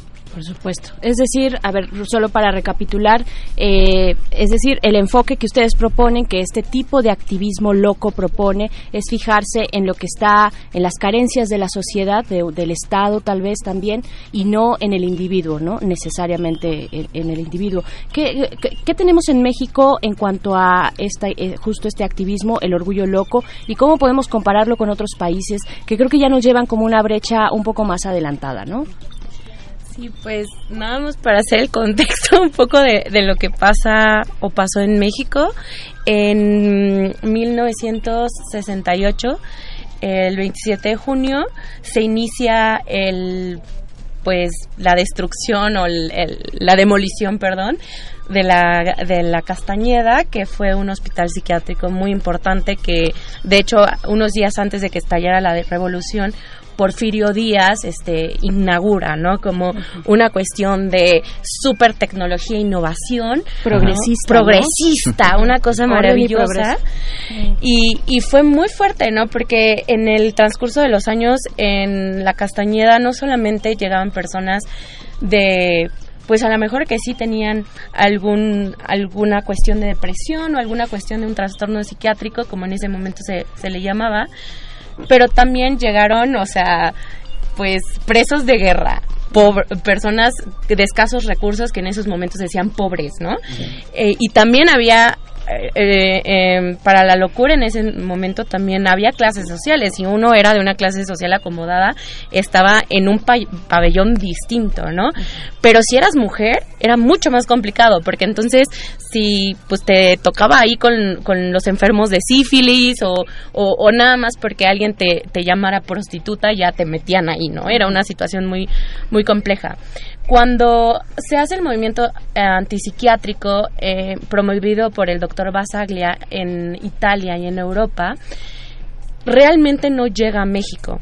Cuando se manda a demoler la Castañeda, lo que sucede es con todos los, los internos e internas que había ahí, pues se vuelven a esparcir en un psiqui- sistema que sigue siendo psiquiátrico. No, Los no- reubican en los otros reubican en espacios igual del mismo corte. del mismo corte, ¿no? Y decían, en, en algún momento decían, no, bueno, es que las lobotomías en la casta y demás, pero después se replica un poco, eh, pues esto, ¿no? Ahora Iván nos va a platicar un poco de lo que sigue en la historia, pero también de comparación con los otros países. Con otros países, ¿no? Ajá. Iván. No, bueno, yo, yo más bien este, lo que quería decir es que eh, eh, aunque se ha tratado de hacer ciertos cambios, pues esto no, no ha llegado ¿no? a, a ser realidad. Eh, sí, sí ha habido un poco más de apertura al tema. Afortunadamente ha habido muchos proyectos, pero en otros países, por ejemplo, este, ya van más avanzados. Por ejemplo, Uruguay tiene muy, tiene un eh, sistema de salud mental que, que bueno, este, ha dejado un poquito eh, ciertas ciertas prácticas y lo han puesto en parlamento eh, eh, todos estos estos temas de manera más puntual. Y además que es un país que no tiene tan no es tan complejo como en México no Sí. la, la población es menor este hay más posibilidad de que entre las personas se ayuden no pero eh, y por ejemplo en Rusia eh, hay pues la gente tiene como más eh, Sensibilidad, tal vez. No. más apoyo económico por ser primer mundo, ¿no? Eh, hace poco fuimos eh, con Radio Abierta a Rusia y un psiquiatra que se llama Arkady tenía conecte con tres ministerios, entre ellos el de salud, y financiaron el viaje como de 600 personas a Moscú con todo pagado. El hotel, este, Ujú, con y, todo. eh, con todo. Entonces, y, y veías gente con discapacidad intelectual, veías gente con, eh, veías ciegos, veías sordos, gente con autismo eh, y personas con discapacidad psicosocial. Y el ambiente, pues dirían personas que no conocen estos estos problemas, dirían es muy era muy caótico para nada. O sea, funcionaba armónicamente, entre todos nos ayudábamos, nos tratábamos de comunicar. No imagínense alguien alguien que habla español de repente y te encontrabas con alguien en francés y de repente te encontrabas con alguien en italiano y tratando de hablar ruso, no entre ellos, o sea, era una cuestión de comunicación Una decías, experiencia in- interesante. Eh, ¿cuáles, ¿Cuáles son las demandas, eh, Víctor? ¿Cuáles son, eh, también, bueno, por supuesto para quienes nos escuchan, eh, Moni, eh, debe ser algo bastante nuevo, porque creo que estas propuestas, este activismo es, es, es fuerte, es pujante además, pero es, es revolucionario, ¿no? ¿Cuáles son sus demandas? Eh, ha salido en la conversación mucho el tema antipsiquiátrico, por ejemplo, la medicación, el diagnóstico psiquiátrico. ¿Qué implica? ¿Cuáles son estas demandas? Eh, un poquito retomando lo que ya eh, nos expusieron tanto Gaby como Iván, justo en nuestro país tenemos la necesidad de dar un salto hacia adelante. No hubo aquí en, en México un cuestionamiento profundo de lo que implica el modelo psiquiátrico exclusivamente biologicista, que determina que hay personas que tienen enfermedades mentales, que hay personas cuyos comportamientos se deben controlar si no representan peligros para ellos mismos o para otros. Este cuestionamiento se ha dado en otros espacios en el mundo, en América del Sur, en Europa, en América del Norte. Eh, después de que se crea la Convención sobre los Derechos de las Personas con Discapacidad, que es un tratado internacional de derechos humanos en el cual se reconoce como parte del colectivo a las personas con discapacidad psicosocial, tenemos un nuevo referente. Eh, no se pueden imponer tratamientos a las personas. Incluso desde el punto de vista estrictamente de salud mental, hay una crítica a ese modelo exclusivamente biologicista. Ya se habla de factores también eh, psicosociales, ¿no? Entonces, lo que nosotros como colectivo reivindicamos es sobre todo la capacidad de decisión de cada persona. De, por ejemplo, si hay personas a las que les eh, ha quedado mejor seguir un tratamiento, que éste sea informado, que sea bajo consentimiento y que no haya más malas prácticas, que no haya eh, sobremedicación, que no haya internamientos involuntarios, aislamientos, contenciones físicas, químicas, y en el caso de personas que decidan no seguir un tratamiento, que eso también se respete, ¿no? Por eso el discurso del movimiento eh, de personas locas, de personas con discapacidad psicosocial, es tan amplio. Va desde personas eh, usuarias de los servicios de salud mental hasta personas que se definen como locas y que cuestionan profundamente no solo al modelo psiquiátrico, sino a la sociedad en general, a la exclusión que este sistema eh, capitalista, neoliberal, le impone a quienes no cumplen ciertas normas de funcionalidad. Claro. Y ahí entramos muchos, ¿no, Moni? Y ahí nada más hacer una una precisión, ¿no? Nosotras y nosotros estamos muy conscientes de los privilegios que sí tenemos. Creo que hay muchas personas, eh, tanto en Cebarepsis, en, en... Cebarepsis, a ver, ¿qué son los Cebarepsis? Son los Hay centros... Un Centro Varonil de Readaptación Psicosocial, psicosocial, una cárcel psiquiátrica que hay aquí en la Ciudad de México. También hay una eh, para mujeres, que está en Tepepan. ¿no? En el país no hay tantas, generalmente hay áreas en las cárceles donde se confina a las personas que tienen enfermedades mentales entre muchas comillas. Entre muchas comillas. Ajá. Y, y pues hay personas también que están en situación de calle o personas que no tienen acceso, que por ejemplo a lo mejor ellos dicen, no, yo sí quiero tratamiento, pero no tienen el, los medios económicos ni, los, ni la información para acceder a ellos. Entonces creo que lo importante de resaltar acá con este sin colectivo que ahora somos y que esperamos pronto podamos ser todos y todas sin colectivo es que nosotras y nosotros reconocemos el privilegio que tenemos de decidir si tenemos o no tenemos un tratamiento, de qué manera lo tenemos y que además contamos con un sistema de apoyo que no solamente son nuestras familias, sino ahora en este caso pues el colectivo, eh, que nos hacen la vida mucho más llevadera y que nos, ahora sí que nos, nos proporcionamos nuestros ajustes razonables, que es otra palabrota, para decir todas estas adaptaciones o modificaciones en las actividades diarias para tener una mejor calidad de vida, que desde mi perspectiva tendría que ser para todos y todas, ¿no? Entonces también en la marcha se invita a los colectivos de personas eh, del colectivo LGBTero, se convoca aliados, se convoca a psicólogas, psicólogos aliados que ya están viendo eh, muchas alternativas más allá de nada más la medicación. Y también convocamos a las personas eh, que también tienen la enfermedad de las adicciones, ¿no?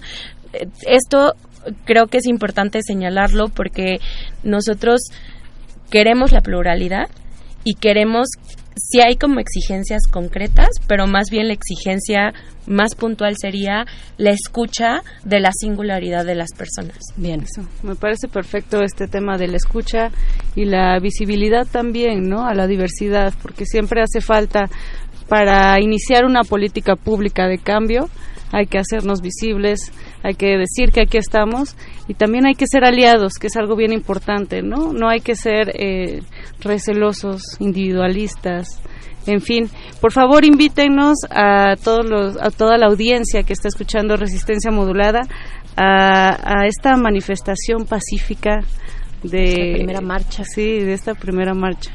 Sí, bueno, la marcha tiene como entre tantos objetivos reivindicar, sensibilizar y a través del respeto poder eh, hacernos visibles y hacer visibles a las personas que tienen o no una discapacidad psicosocial, que tienen o no un diagnóstico psiquiátrico y también a las personas que han sido vulneradas en sus derechos en sus derechos humanos, las personas que han sufrido, eh, como dijo Gaby, las que tienen adicciones que conlleva a tener eh, la mayoría de las veces una discapacidad psicosocial, un diagnóstico psiquiátrico por el abuso de las mismas sustancias. Entonces, esto viene siendo una un panorama muy muy general y los invitamos justamente el día sábado 27 de julio eh, a partir de las 3 de la tarde en el Ángel de la Independencia y en el cual vamos a partir hacia la Estela de Luz.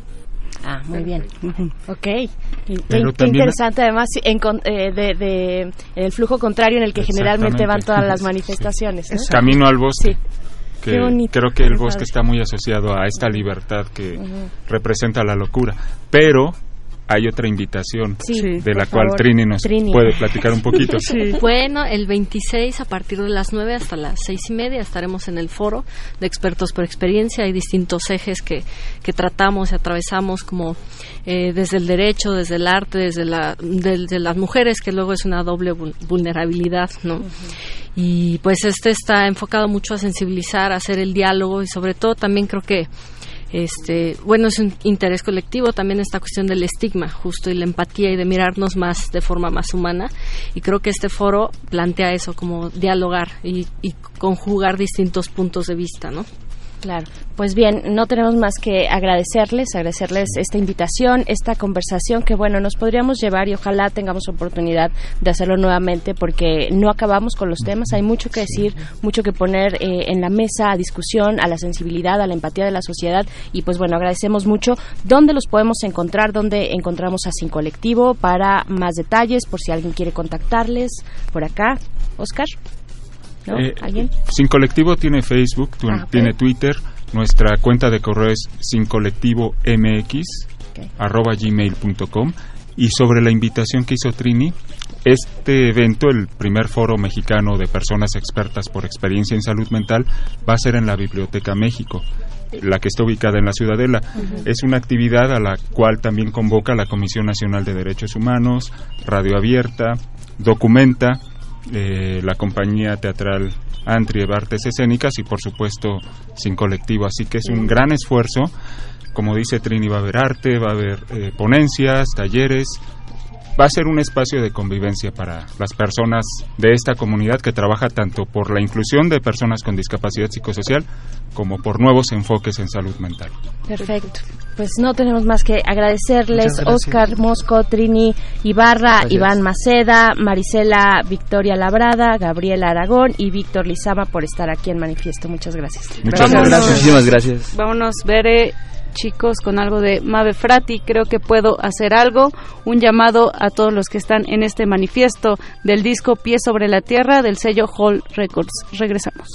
Bandera, y decimos sí, estamos locos. Y Quédate en el manifiesto vacacional. Esta es una retransmisión. Manifiesto.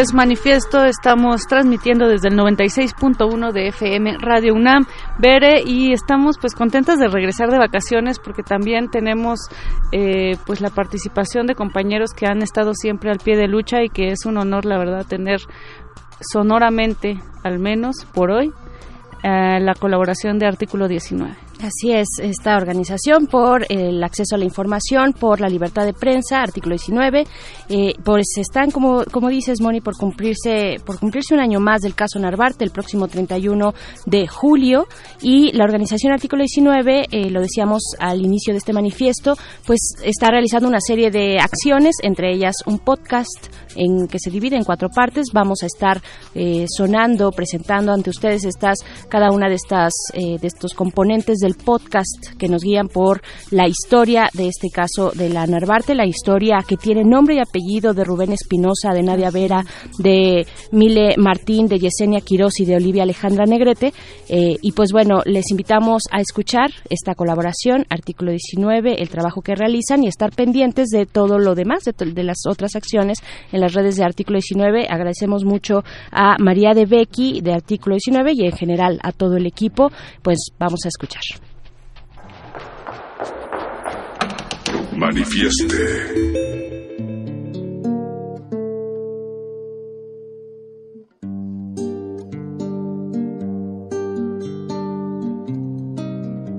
Matar en México cada vez parece más normal. Las autoridades encargadas de procurar justicia refuerzan la idea al omitir investigaciones a fondo para saber no solo quién mata, sino para qué y quién está detrás de la muerte.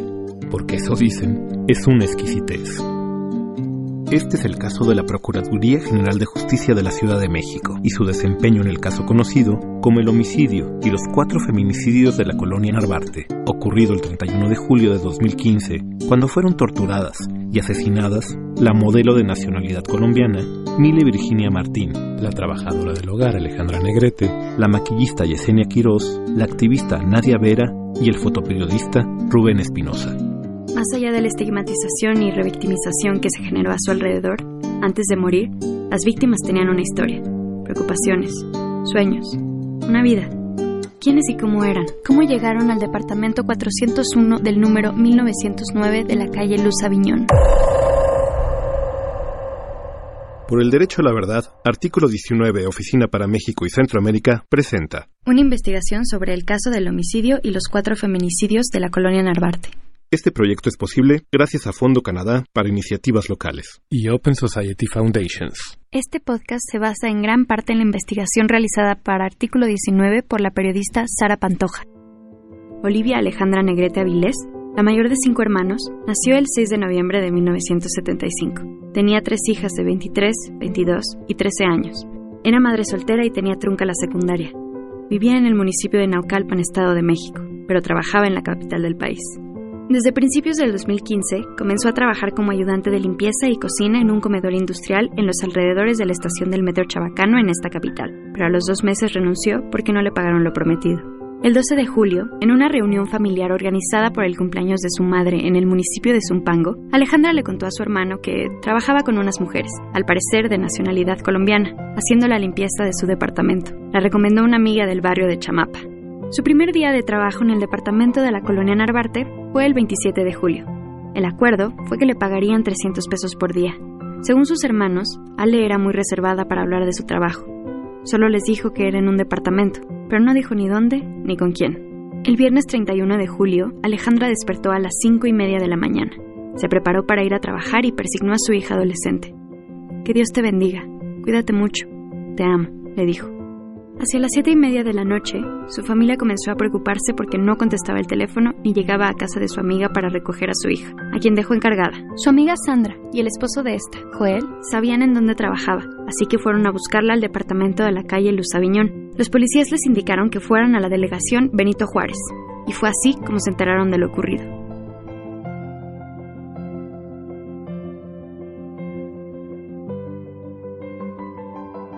Mile Virginia Martín, la joven nació el 20 de octubre de 1983 en una familia humilde de Bogotá, Colombia.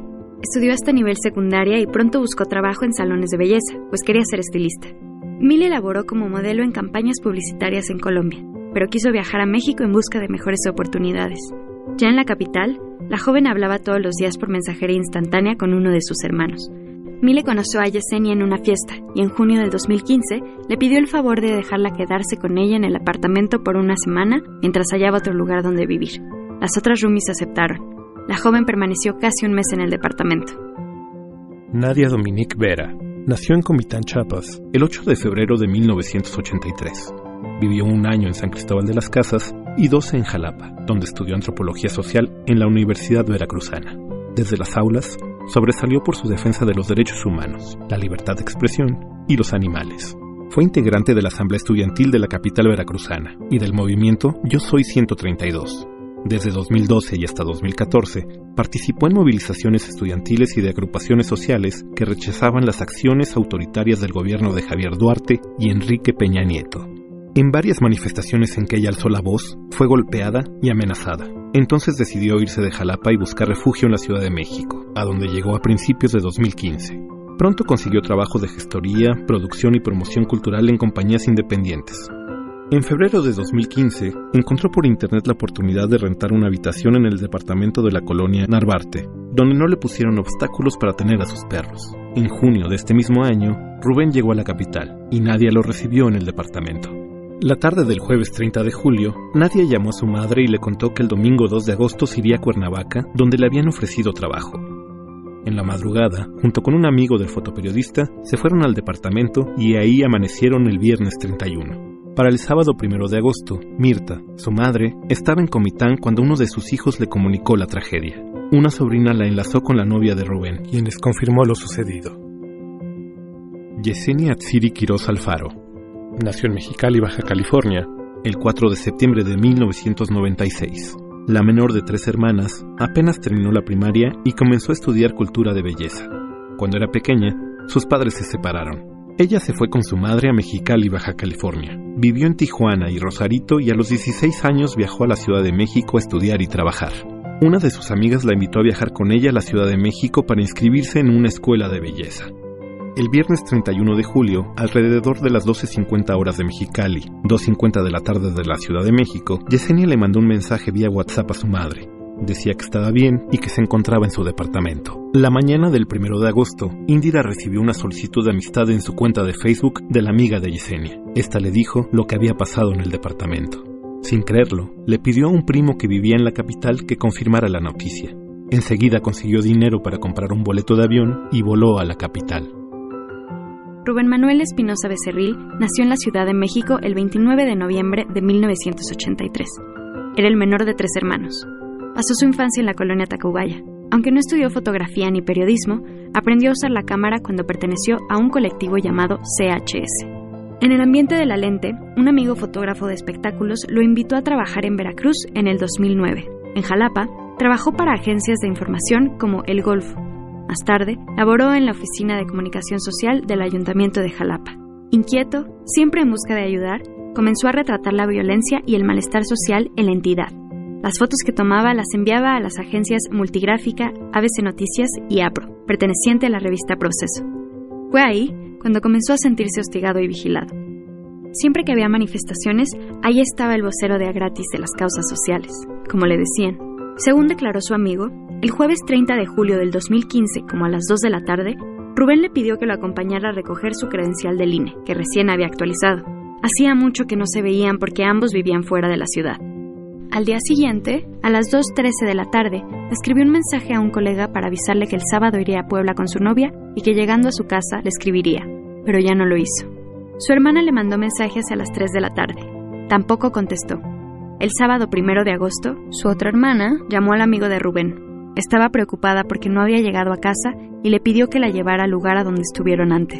Poco después, confirmaron lo que ya temían. La madre y sobrinos de Rubén se enteraron a través de los medios de comunicación. La Procuraduría no avisó de forma directa a las familias lo sucedido. Este podcast continuará. Esta es una retransmisión. Manifiesto del beatbox Real trap shit. a la brillo box. Recomendaciones culturales dentro y fuera del museo. Encuadra.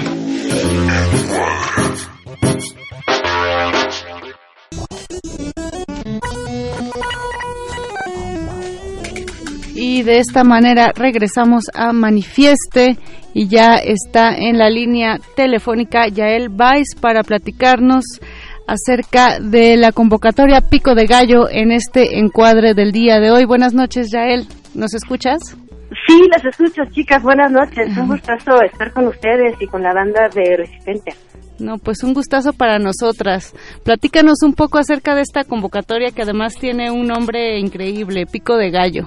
Pico de Gallo. Pues mira, la, la acunamos, le, le, dimos tanto cariño cuando formamos este este curso, se trata de un curso, que le quisimos poner un nombre como bonito y nos salió, es un curso de crítica literaria. Así Entonces primero dijimos, no, es que aquí hay puro jitomatazo y cebollazo, ¿no? se trata un poco de eso, pero también se trata de cacarear un poco las virtudes de los libros. Entonces dijimos, bueno, pico de gallo, ¿no? Porque tiene jitomate, tiene cebolla, tiene cacareo. Entonces es una invitación a críticos literarios jóvenes, ¿no? De menores de 35 años o hasta 35 años, okay. o que argumenten bien porque quieren un poquito más, quisieran todavía participar en esto. Uh -huh. Pero queremos que sea una nueva generación de críticos literarios. Esto parte de la revista de la universidad y en colaboración con el MUAC, que será la sede de este curso, eh, queremos formar una generación de críticos que esté a nivel internacional, por eso invitamos a cinco ponentes. Esto se hace en cinco módulos. Son cinco invitados de otros países. España, Argentina, Brasil, eh, ¿qué me falta? Chile. Chile. Uh -huh. Y eh, para poder crear una discusión, digamos, o un discurso eh, de libros que sea de nivel internacional, que sea global, que podamos eh, platicar de libros a nivel con los demás, no quedarnos en lo local, ¿no? Okay. Y poder argumentar y poder relacionar eh, la literatura de toda Hispanoamérica. Yael, ¿qué relación tiene la creación de críticos literarios con el fomento a la lectura y con la creación misma de públicos?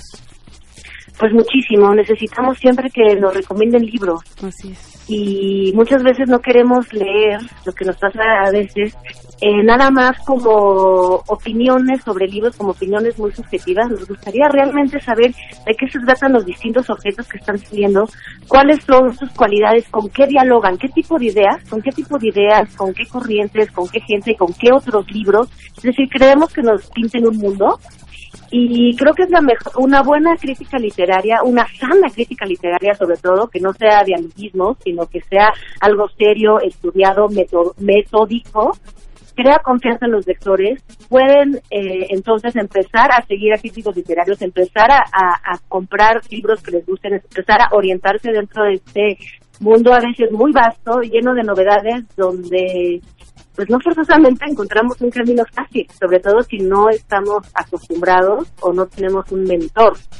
Necesitamos gente de confianza que nos guíe en eso y que nos guíe objetivamente, sin ningún interés ni amistoso ni comercial, sino críticos de verdad. Claro, fantástico.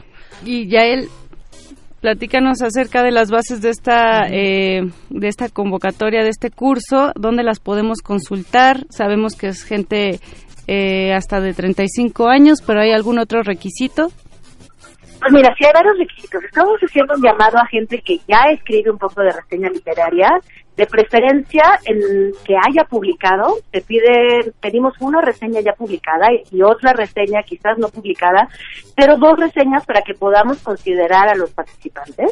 Uh -huh. eh, los módulos es importante, es uno por mes, son tres días, es un jueves, viernes, jueves en la tarde, viernes y sábado, por si hay gente que no vive forzosamente en la Ciudad de México, puedan venir a este curso.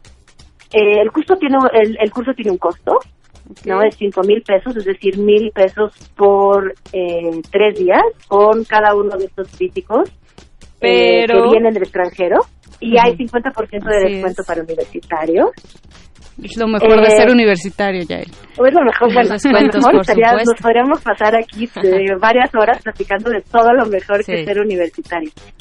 Y, y pues nada más, una carta de motivación. En fin, queremos gente que, o sea, queremos, creo que estamos dedicando muchísimos esfuerzos a este curso. Estamos trayendo gente de muy lejos, estamos trayendo una crítica directora de Babelia, este suplemento de libros del periódico El País. Estamos trayendo a Joka Reiner, que es un gran escritor y gran crítico en Brasil. En fin, estamos haciendo un esfuerzo muy consecuente y, y quisiéramos realmente que se forme una generación, que se forme la gente que ya está empezando a escribir. Este, queremos también acogerlos en las páginas de la revista, pero no solamente, les gustaría que publiquen en todas partes. Entonces el requisito simplemente es querer ser crítico literario. Perfecto. Y tener un fin de semana al mes para venir. Encuentran las bases de la convocatoria o los papeles que mandar, obviamente, sobra decirlo, ¿no? Identidad, ¿no? Un, un, un documento de identidad para saber quiénes son, cómo se llaman, este, cuántos años tienen. En fin, encontrarán todos esos detalles en, bueno, en el sitio de la revista, eh, revista de la universidad.mx. Eh, lo van a encontrar en Twitter, ¿no? Si siguen nuestras redes, generalmente es revista UNAM o revista de la universidad. No sé si ustedes en Resistencia pueden compartirlo hoy en la noche para quien busquen la convocatoria. Claro que sí, lo compartimos en nuestras redes, Jael. Ah, de pelo. Muchísimas gracias. Y para mayores informes, pico de gallo arroba revista de la universidad punto mx. Exactamente. Ahí ahí se mandan tanto tanto la documentación como cualquier duda, cualquier pregunta, cualquier cosa que no quede claro, cualquier inquietud, cualquier cosa que quizás piensen, oye, yo no puedo participar por esto y aquello, se puede se puede negociar. Estamos abiertos, queremos realmente que vengan los más motivados y los que le van a sacar mejor provecho a esta oportunidad. Pues perfecto, Yael Vais, muchas gracias. Ahí la invitación a Pico de Gallo. Y con esto nos despedimos de Manifiesto el día de hoy. Berenice Camacho. Moni, Mónica Sorrosa, gracias a don Agustín Mulia, a Alba Martínez, por supuesto a Oscar Sánchez El Voice. Nos escuchamos el próximo miércoles aquí para poner otra línea a nuestro manifiesto. Buenas noches. En la colectividad, la distancia entre los cuerpos es ilusoria. Pero en esa distancia está nuestro manifiesto.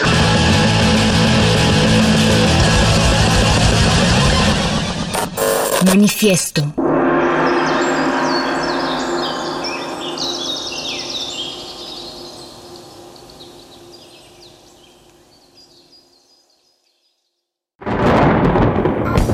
Un hombre, una orquesta, un solo destino, controversia y misticismo, rey, trueno. Episodio 2. Aterrizaje en pista clandestina. Rey Trueno y Tiburón reviven su juventud evocando un momento en el cual están al borde de perder la vida, maniobrando la Cessna 727. Tiburón, es demasiado corta la pista y ahí están los federales.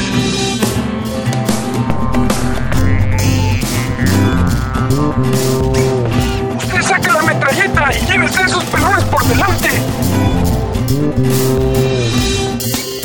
Vamos a lograr, tiburón. No lo vamos a lograr. Es demasiado corta la pista. ¿Eliges morir a manos de los federales o morir a manos del jefe?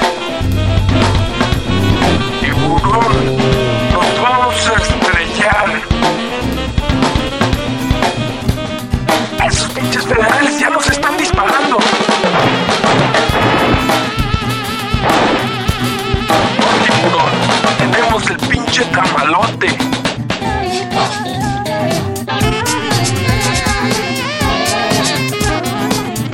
¿Sabes qué, camarada? Hay que empezar a arrojar el polvo. Mayday, Mayday, aquí Cessna 727.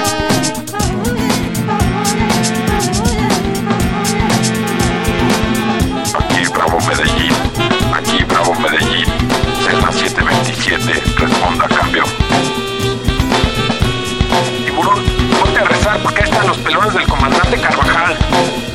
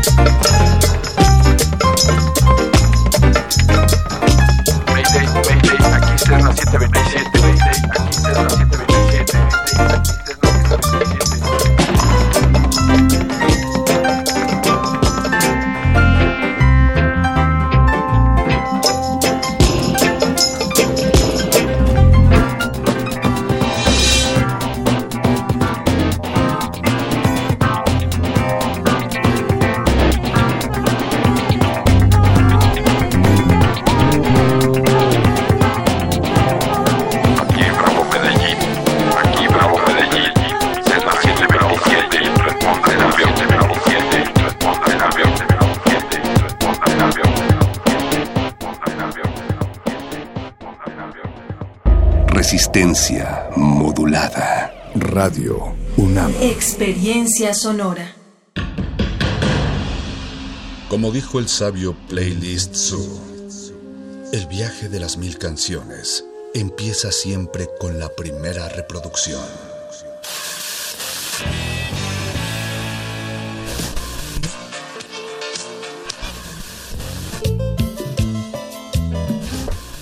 A continuación, un maestro te abrirá la puerta de su lista de reproducción. El resto Va por tu cuenta. Play listo.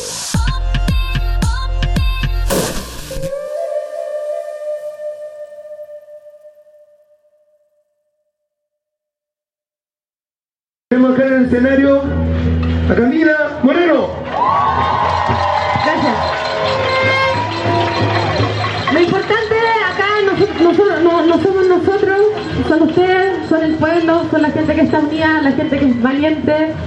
Estoy con una profunda admiración, con un profundo orgullo por lo organizado que hemos sido, por lo generoso que hemos sido, por lo valiente que hemos sido. Gracias a los estudiantes, gracias a la gente mayor que se ha atrevido a apoyar esta causa. Y tenemos que seguir porque van a vendernos que está la cagada, van a decirnos que van a cerrar los supermercados, van a decirnos que van a cerrar las farmacias, va a haber desabastecimiento y va a pasar el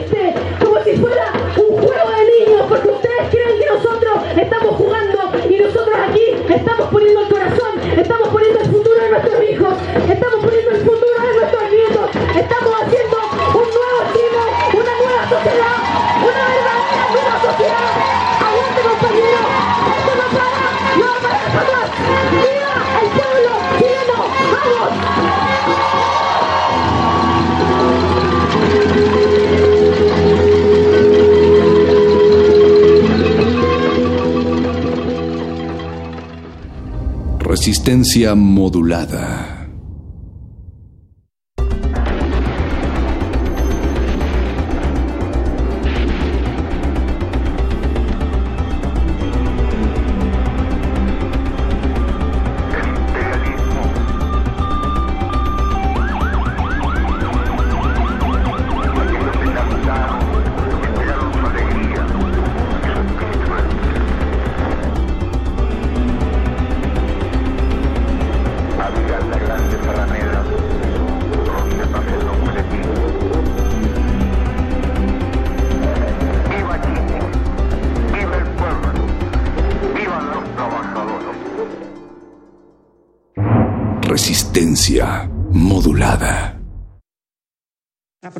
raciones, de ¿cómo se dice? Racionar la comida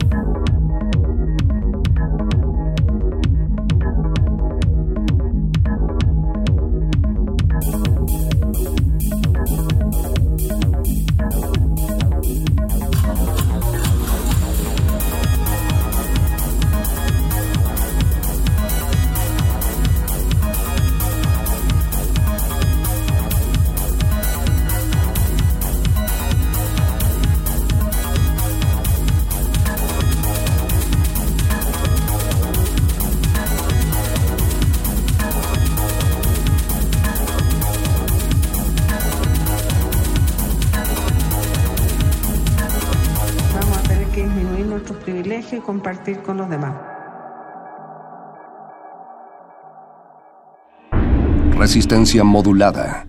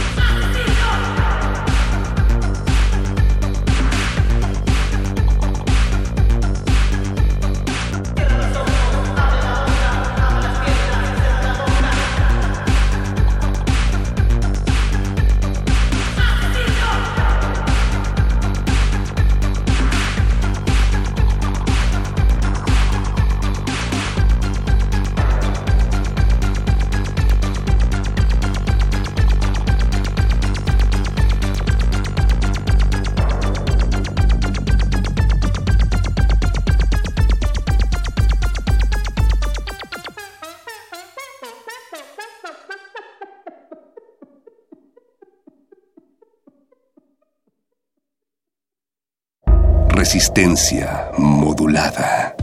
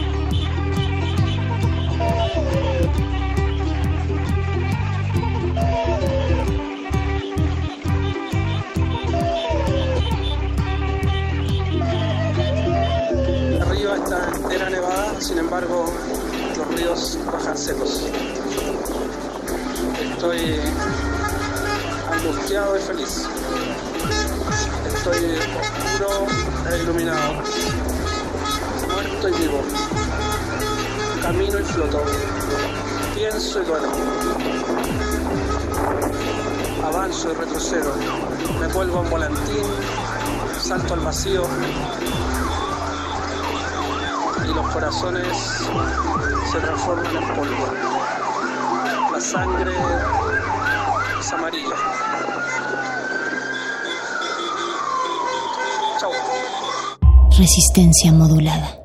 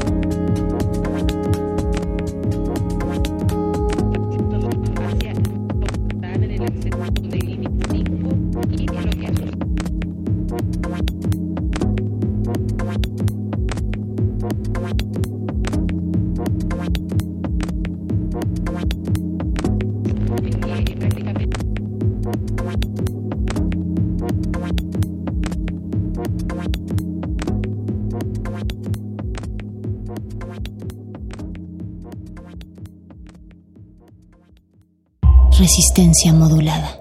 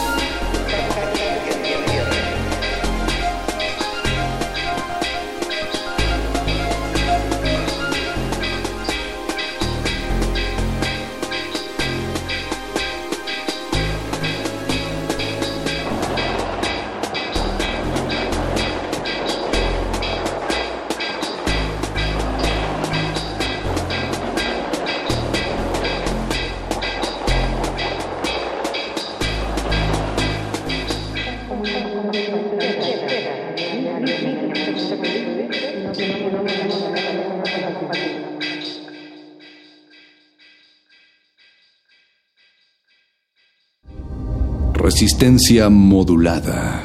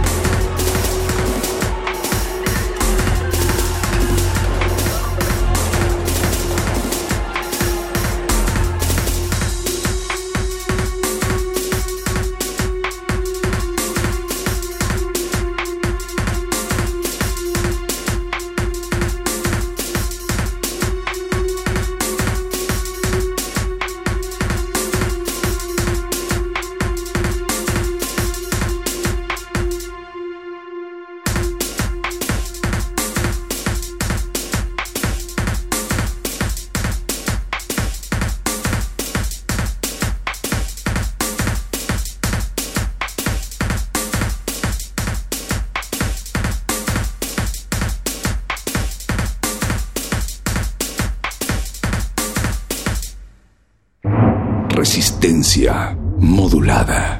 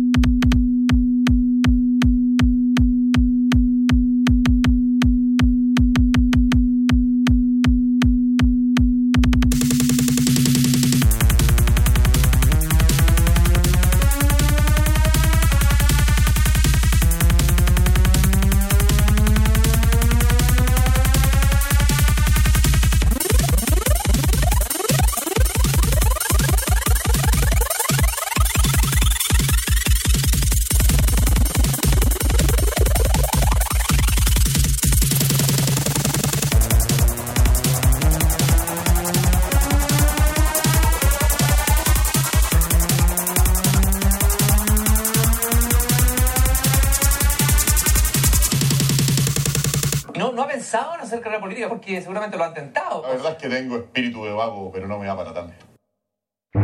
Resistencia modulada. verdaderos delincuentes que han afectado gravemente la libre circulación y la seguridad de los habitantes de la ciudad de Santiago. Y además han alterado gravemente el orden público y haciendo uso de las facultades que como presidente de Chile me otorga la constitución y la ley, he decretado estado de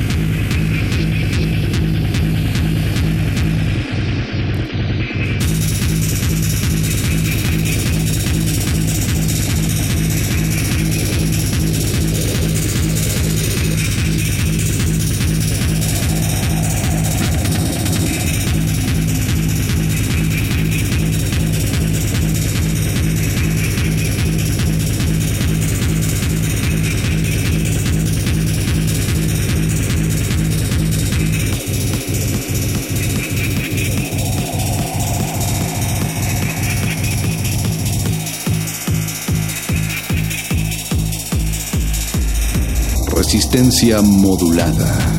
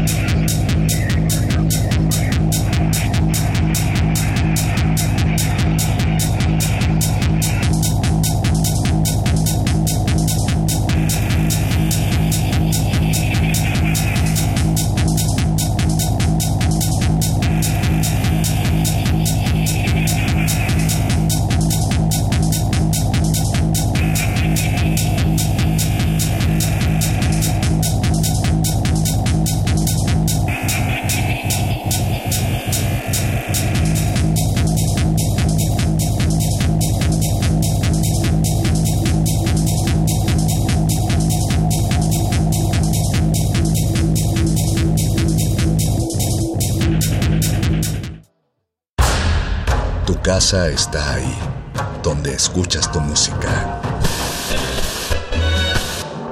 Vuelve a ella. Play listo.